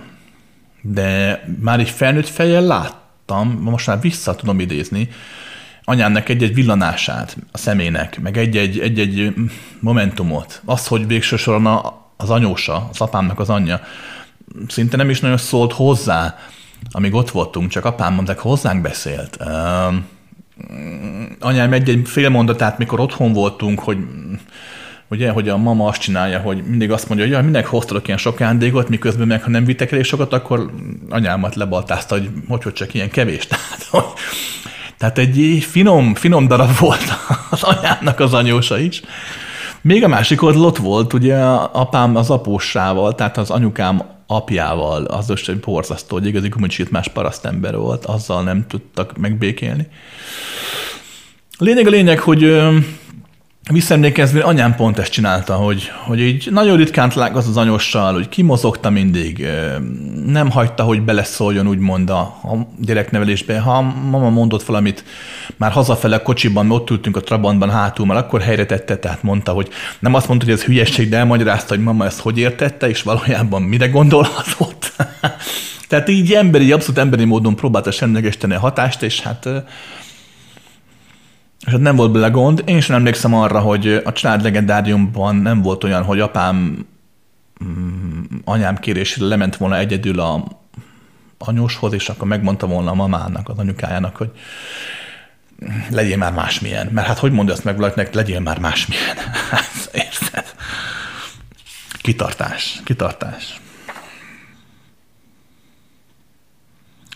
Szóval, kedves Krisztián, a kérdés, idézőjellel kezdni, mindaz, ami létezik a mindenségben, tőled függetlenül létező, látszólag a környezet, a többi ember, az események, a bolygó, a többi bolygó dimenziók, mindaz, ami kívül létezik, az a belső tükröződése, te magad vagy. Szeretném kérni, tudnál erről kicsit kibontva beszélni? Hogyan tükrözik a belső mind ebben a külső megjelenésben? Hogyan ismerem fel, és nem tetszik, amit látok? Hogyan tudok olvasni a tükröződésből? Hú, hát figyelj ide, most megizzasztatottak ebből a mostani felvétellel, mert olyan kérdések vannak, amit, amit aztán tehát szavakkal megválaszolni. Um, Ugye a létezésben, a létezés maga határtlan, tehát végtelen, végtelenség van, határtlanság van. Ez azt jelenti, hogy ha létrejön valami, akkor, akkor abban minden ott van. Na, na. Most csak a megértés kedvéért képzeld azt, hogy van egy hatalmas nagy, nagyon nagy fénylő gömb. Ezt nevezzük végtelennek. Jó, most csak hangsúlyozom csak a megértés kedvéért, hogy lenne ugye végtelen, ha gömb, de most a megértés kedvéért képzeld egy nagyon nagy gömböt végtelenül hatalmas, nem végtelen nagy gömb, fényből lévő gömb. Na most, amikor fogod magad, és létrejön egy pici gömb, mondjuk egy, mondjuk egy univerzum, egy még kisebb gömb, mondjuk egy csillagrendszer, egy még kisebb gömb egy naprendszer, még kisebb gömb egy földbolygó, még kisebb gömb növények, állatok, emberek, bármi, akkor ez nem úgy jön létre, hogy a semmiből megjelenik, hanem a végtelen, hatalmas végtelen gömb legszéléből mindenhonnan elkezd így összesűrűsödni, máshogy nem jöhet létre. Hát a végtelen van, akkor nincs olyan, hogy valami csak valami, hanem akkor minden minden. Tehát amikor a, összeáll a végtelenből a zárt valami, mondjuk egy test, egy fa, egy kőszikla, egy bolygó, egy ember, mondjuk te, akkor ez úgy történik, egy lélek tudat bármi, angyal, Isten, akármi, ez úgy történik, hogy minden elkezd úgymond összesűrűsödni, addig, ameddig az adott gondolat, érzés, hullám a formát létrehozza. Oh. Magyarán minden a minden. Csak itt a korlátok miatt ez nem látszik, mert az adott dimenziós korlátok miatt, jelen pillanatban, a tested vagy az elméd, vagy a lelked, vagy a brutális nagy lelked, vagy a akármi, ezek a korlátozás miatt ez, ezt nem vesz észre, hogy a végtelen minden vetlete benne van, hisz pont az lényeg a korlátozásnak, hogy teljesen más legyen, mint a végtelen, vagy teljesen más, mint bármilyen másik forma. Hisz mert ez az univerzumban nincsen két egyforma forma. Van nagyon-nagyon-nagyon hasonló, de egyforma nincs.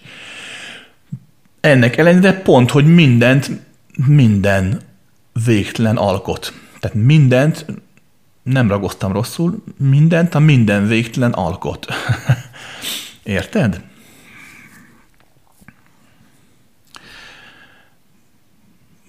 Magyarán fordíts meg a folyamatot, hogyha te a pici, a zárt, ami a minden végtelen vagy, hát akkor egyszerűen csak észre kell venned, hogy te a minden végtelen vagy, hiszen minden ott van benned, minden tükröződik benned, minden mindenben tükröződik.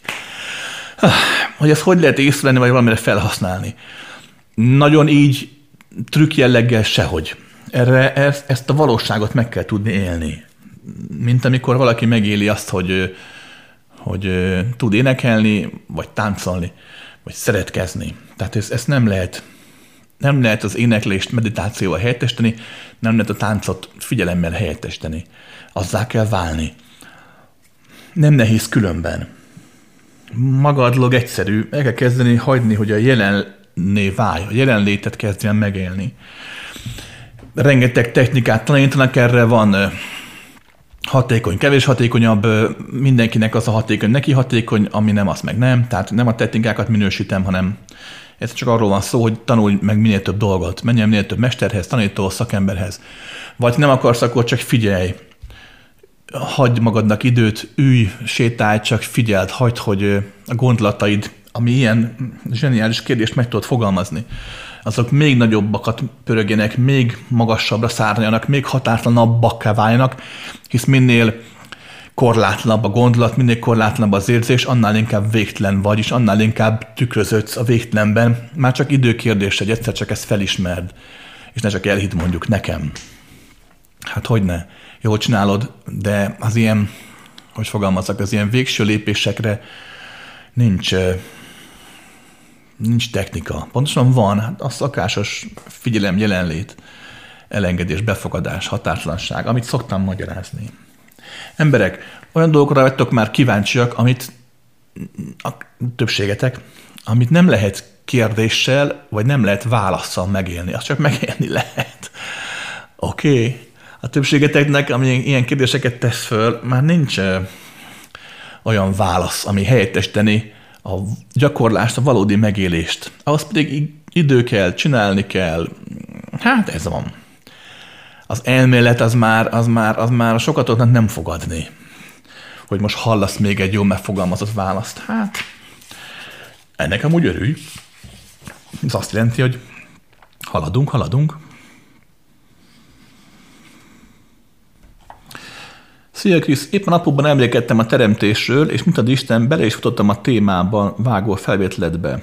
A kérdésem ugyanerre a témára irányon, hogyan látod a teremtés a korlátok, mint fizikai, mint szellemi, és az idő kapcsolatát. Mi múlik, hogy mit és végül miért úgy teremtjük meg? 60 évesen már vélhetően nem épül fel az ember egy Amazon szintű válbirodalmat, már csak az idő hiánya miatt sem. Hm. Miért nem tudok valami sokkal könnyebben megteremteni, még ha nagyobb horderő is, mint más, apróbb dolgot? Tényleg csak a bennünk lévő gátak aludassak? Hogy lehet ráérezni, mihez mennyi idő kell? Honnan lehet tudni, melyik korlátokon lehet túllépni, belső-külső, és melyek, amiken nem? Rendszer szinten keresem a válaszokat. Nagyon jó kérdés, és jó meglátás. Viszont el kell kezdődjek, rendszer szintű válasz erre nincsen. van egyéni válasz, mindenkinek más válasza van. Kettő.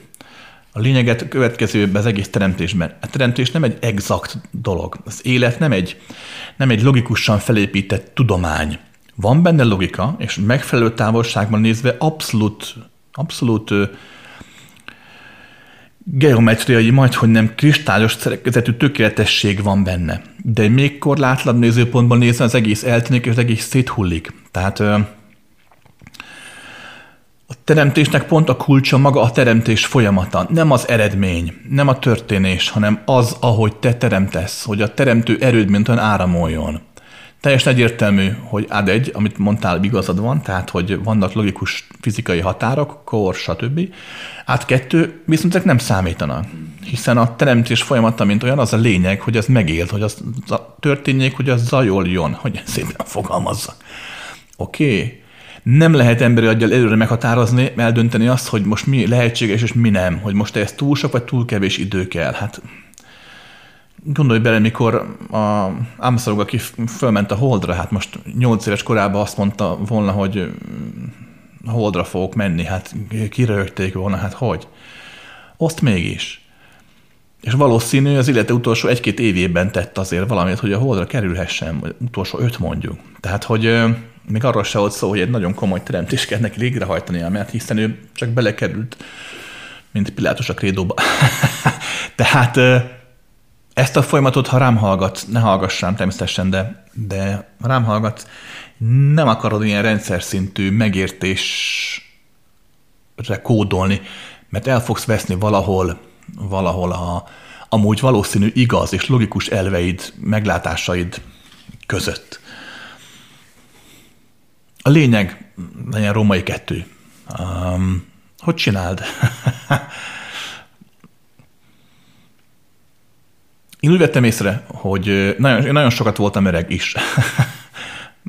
úgy vettem észre, hogy hogy persze az ember idősödik egyre kevésbé áll neki kifele a világban, nincs is annyira energiája már, nem is annyira érdekli tényleg most egy amazon létrehozni 65 évesen, hát pont nem annyira valószínűleg foglalkoztatni, gondolom téged sem, hogy még az arcod a Force magazin címlapjára kerüljön, tehát gondolom nem érdekel. Be lehet, hogy pénz jó jönne, meg a siker az oké, de most az egész szétszó, á nem.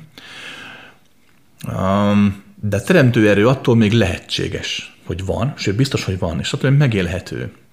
A következőt javaslom neked is, és mindenki, aki, akiben ez a kérdés ott motoszkál, és már tényleg így 70 felé ketyeg, hogy ezt teremtőt, ezt fordítsátok befelé magatokra, a megéléstekre, arra a pillanatokra, amiket az életetekben éppen vannak, még ha ezek fájdalmasak akkor is.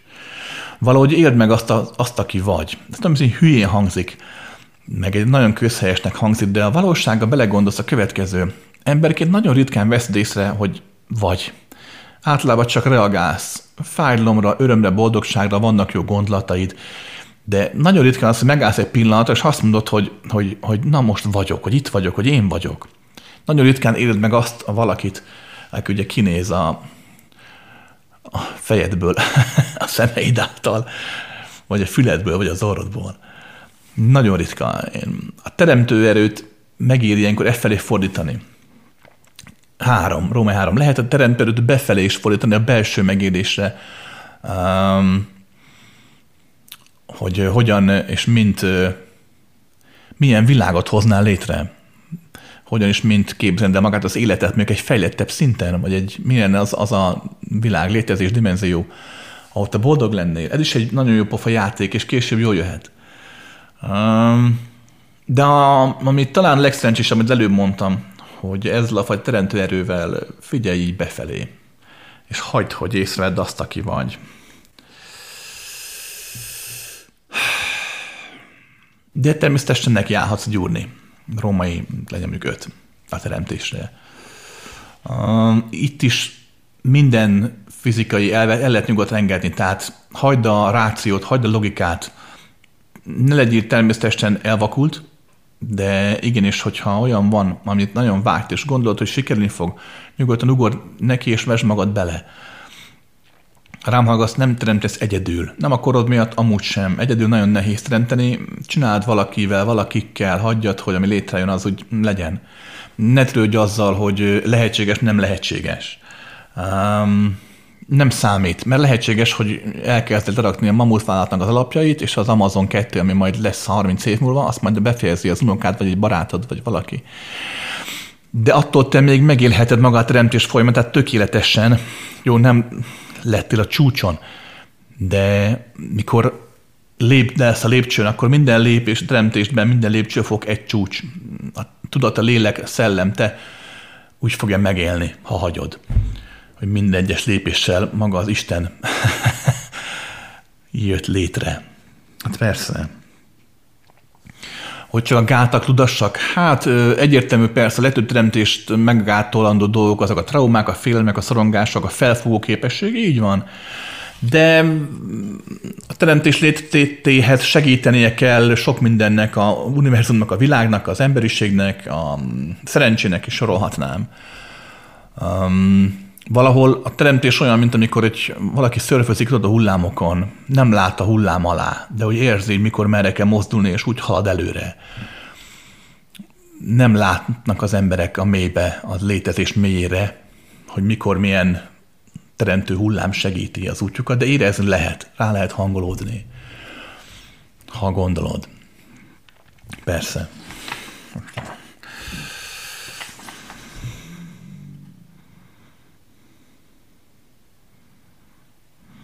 Kedves Krisztián, mostában találtam rád. Engem is foglalkoztat egy helyzet, ami végig kíséri mostani létemet. Talán megérteted velem, miért is van ez így. Nincs könnyű karmám, de mindig sikeresen vettem az akadályokat, hisz a teremtő fogta a kezem mindvégig. Egy valamit nem enged, együttlétet, közös fejlődést egy hasonló tudatos lélekkel. Borzasztóan hiányzik. Miért? Miért? Persze elfogadom, hogy így is csodás, amit kapok, és átla fejlődöm, fejlődök, fejlődöm. Azért érdekelne, amit te gondolsz erről. Um, nem gondolok semmit. De figyelj ide. Um, Római egy jó nyomod, jól csinálod, ó, persze, persze. Teremtő fogja a kezünk, ez, már, ez nagyon érdekes meglátás, um, nagyon érdekes. Közben vettem inkább észre, hogy hogy hát, hm, van egy ilyen régi, talán valami őskeresztény ilyen, tudod, ilyen kis monda, vagy kis, kis szösszenet, hogy hogy megy az ember az életében az úton, és akkor mindig, amikor jól megy a, jól érzi magát, akkor jobbra néz, meg maga mögé néz, és azt látja, hogy két lábnyom megy, az övé megy, meg a jó Istené mellette. És amikor bajok vannak, akkor mindig egy lábnyomot lát. És akkor sokadik ilyen után kifakad, hogy hát Isten azért jó gyerek vagy, frankó gyerek vagy, hát mikor minden oké az életem, meg itt vagy velem, amikor meg beüt a krak és szenvedek, akkor meg magamra hagysz. És mondja jó Isten, hogy jaj, de hogy te hülye, hát amikor minden oké veled vagyok, amikor meg nagy a baj, akkor a vállamon cipellek. Tehát jó, jó, jó, jó meglátás, jó duma. Mindegy, hogy kézenfogással, vagy erről a mondáról gondolunk, valóban ez van, hogy, hogy tényleg aki, aki létezik, az nincs egyedül. Um, Római kettő. Figyelj ide, nem, nem tudok arról, nem tudok róla, hogy, hogy valakinek az lenne megírva a sorsába, hogy neki egyedül kell élnie. Nem láttam ilyet. Lehet, hogy van, de nem láttam ilyet. Láttam nagyon sok mindent, például olyat, hogy valóban valaki úgy döntött, hogy, hogy egyedül él, valóban valaki úgy döntött, hogy nem ő döntött úgy, hanem a végtelen, egy különböző okok miatt egyedül éljen. Való, tehát rengeteg ilyen volt, vagy van. De mindenki választhat, te is választhatsz. Mindenki. Ezek is, akik így döntöttek, vagy valami így döntöttek helyettük. Ők is megtették azt, mert erre is van példa, hogy azt mondták, hogy jó, tudom, ez a alaphelyzet, de igenis lehet hajózni széllel szemben is, igenis hiába van úgy, hogy ne legyen párom, lesz is pont. Rómi 3. A következőt vettem észre, hogy ez sokkal, tehát nem annyira spirituális, nem annyira lelki-szellemi szintű megoldások kellenek, nem annyira a, a lelkedet kell tovább a fényben fényesíteni, sokkal inkább az emberi elmével kell gyakorolni és elengedni. Ugyanis ha valaki nagyon nem találja meg a, úgymond azt az embert, aki együtt tudna élni, az nem azt jelenti, hogy az nincs ott. Inkább azt jelenti, hogy általában nem veszi észre. Vagy pedig olyan emberi dolgai vannak, amivel szó szerint úgymond elüldözi magától a, az embereket. Lehet az azért, mert az egója túl sok mindent akar egy párkapcsolattól, lehet azért, mert túl keveset, lehet azért, mert uh, egyszerűen nem képes fölfogni azt, hogy nincs tökéletes pár, de valaki tökéletessé válhat mellette néhány év alatt, magyarán nem áll össze egy olyan emberrel, akivel nem minden tökéletes, de majd az lehetne. Rengeteg oka van. Féltős ne esít, nem téged hibáztatlak, hogy eszembe nem jut. Csak ö, nem hinném, hogy, ö, hogy ennek spirituális oka van. Sok inkább arról van szó, hogy valaki tetszik, vagy nem tetszik.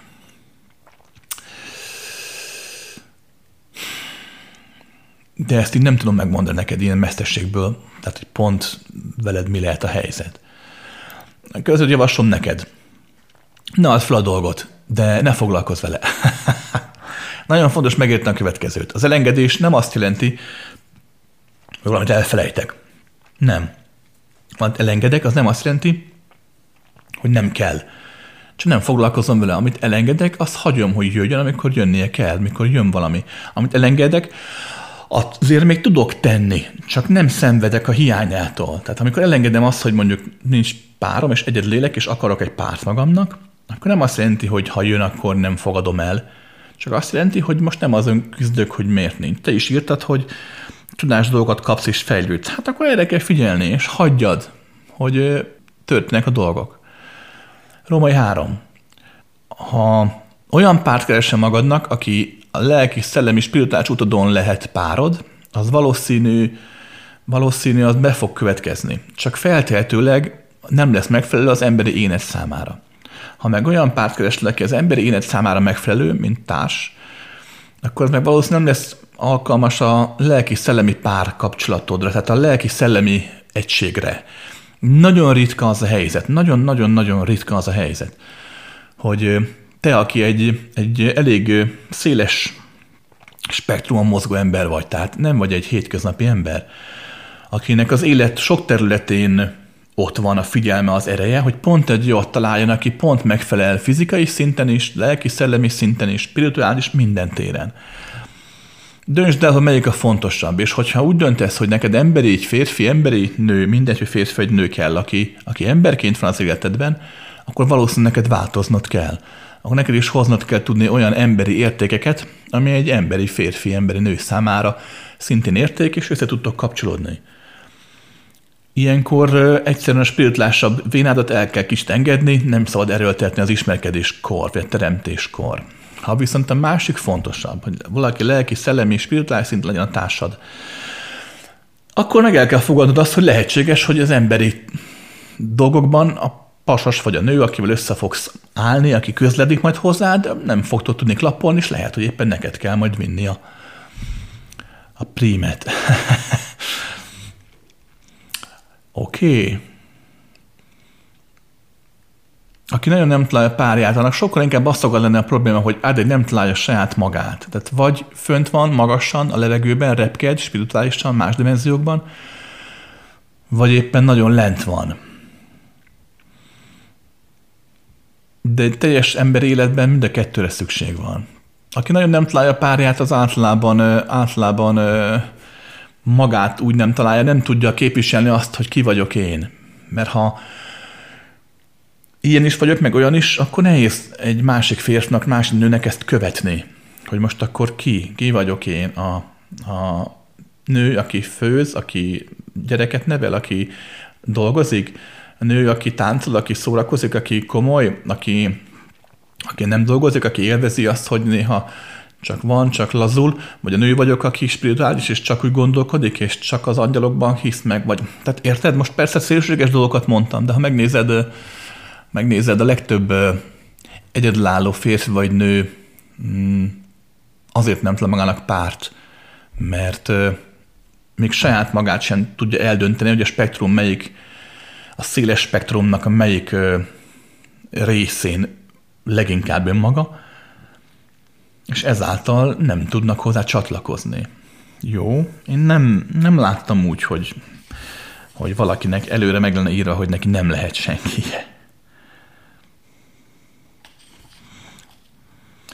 Ez a kérdésem lenne, így év végén, 2023 könnyebb lesz, mint a 22? Vég lesz a háborúnak vagy a válságnak?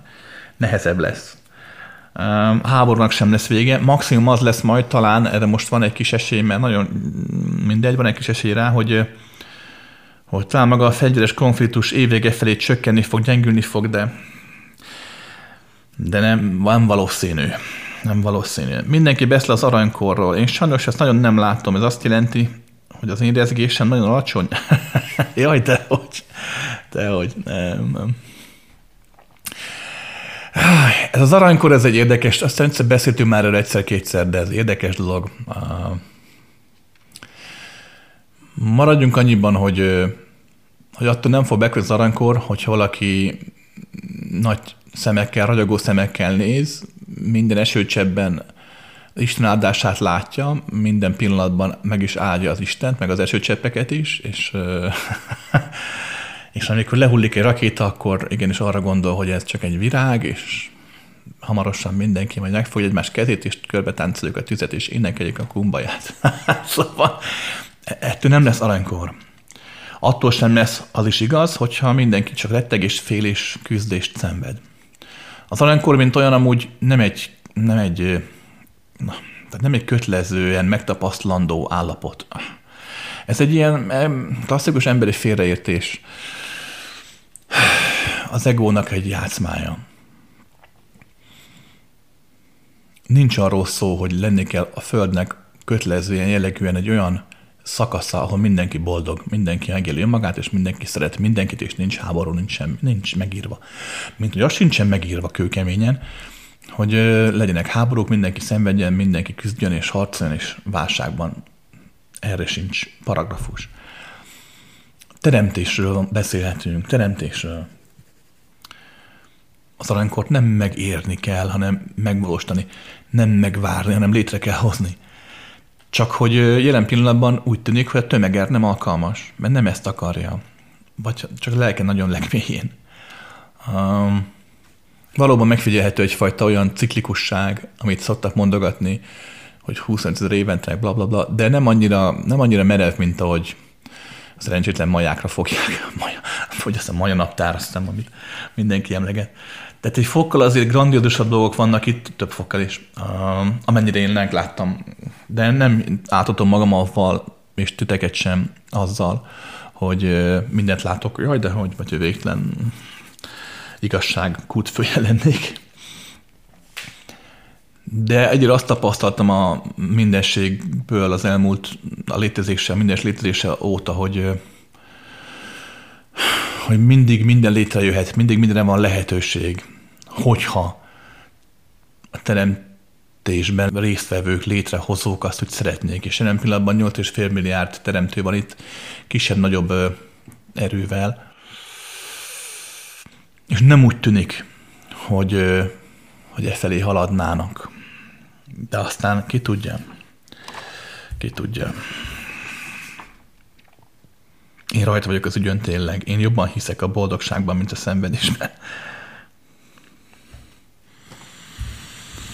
Na, és akkor zárásnak az utolsó kérdést.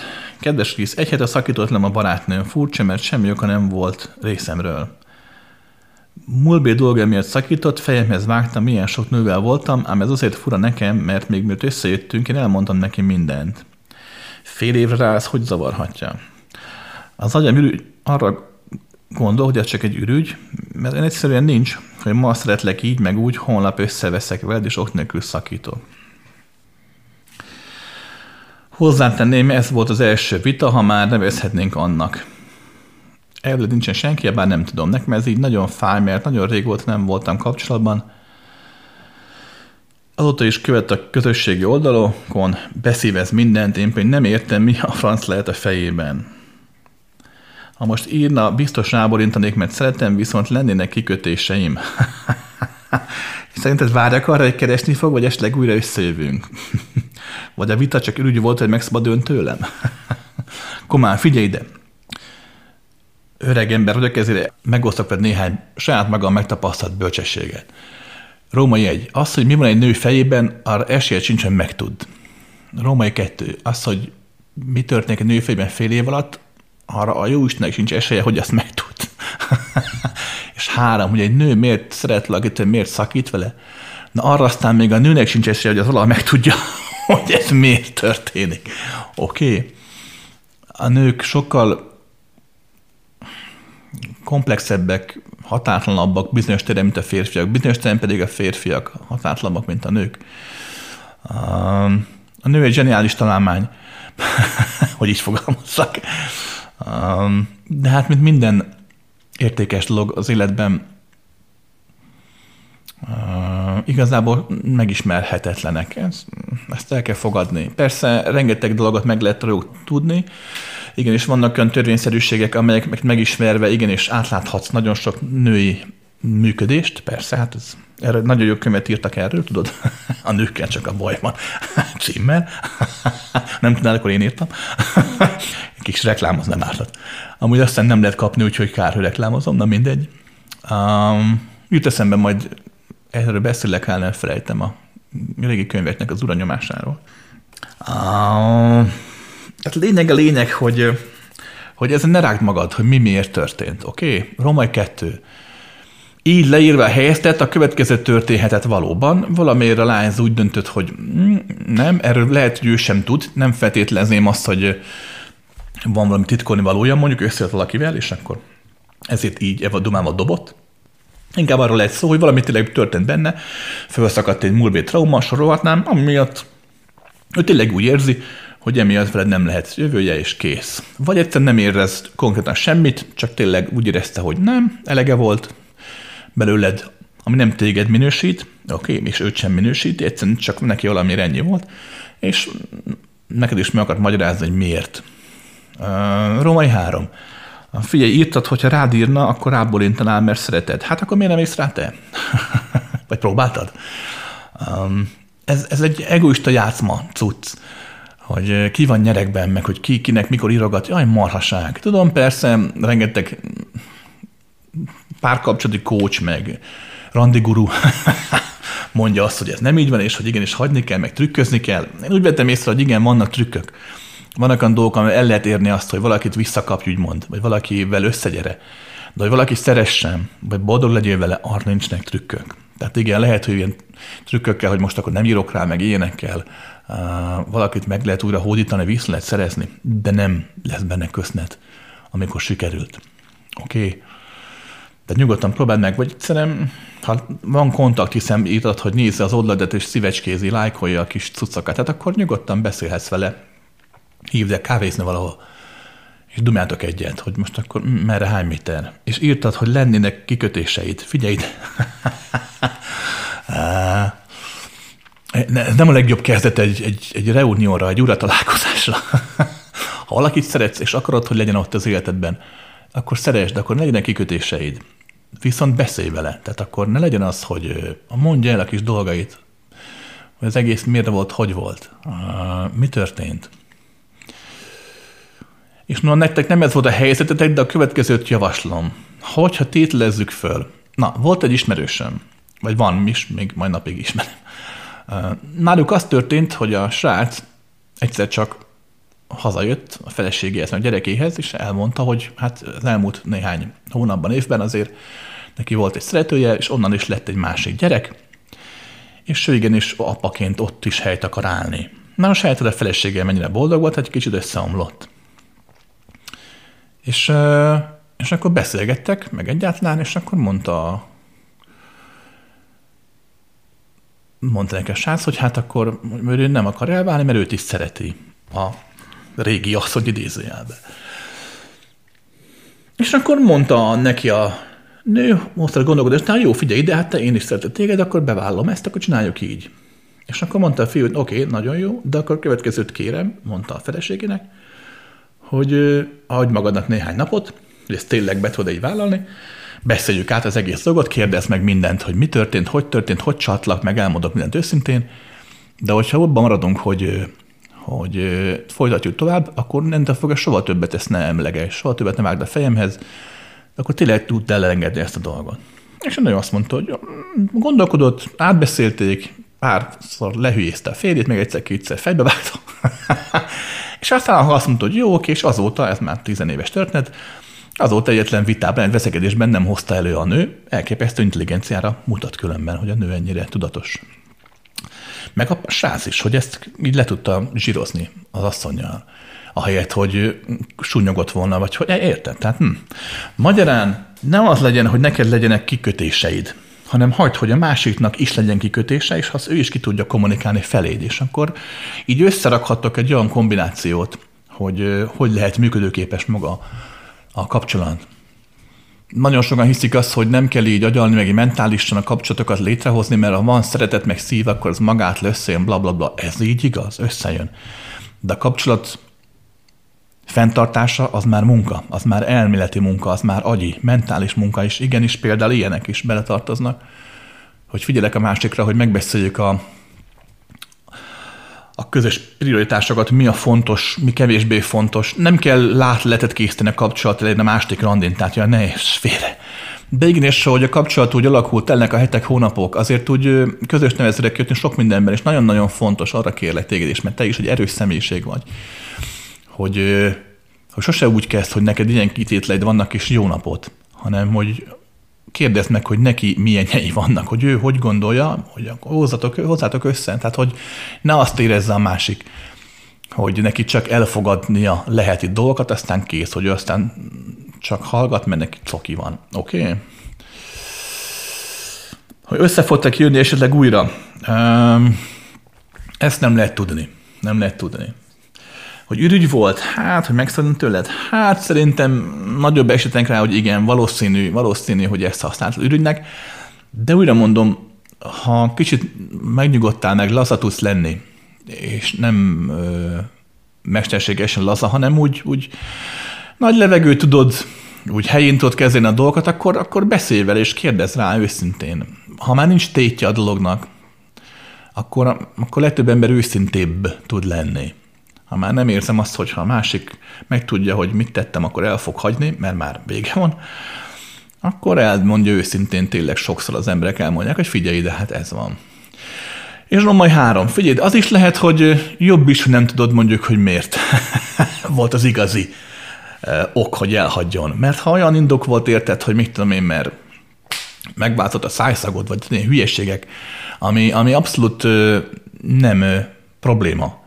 De neki valamiért az volt.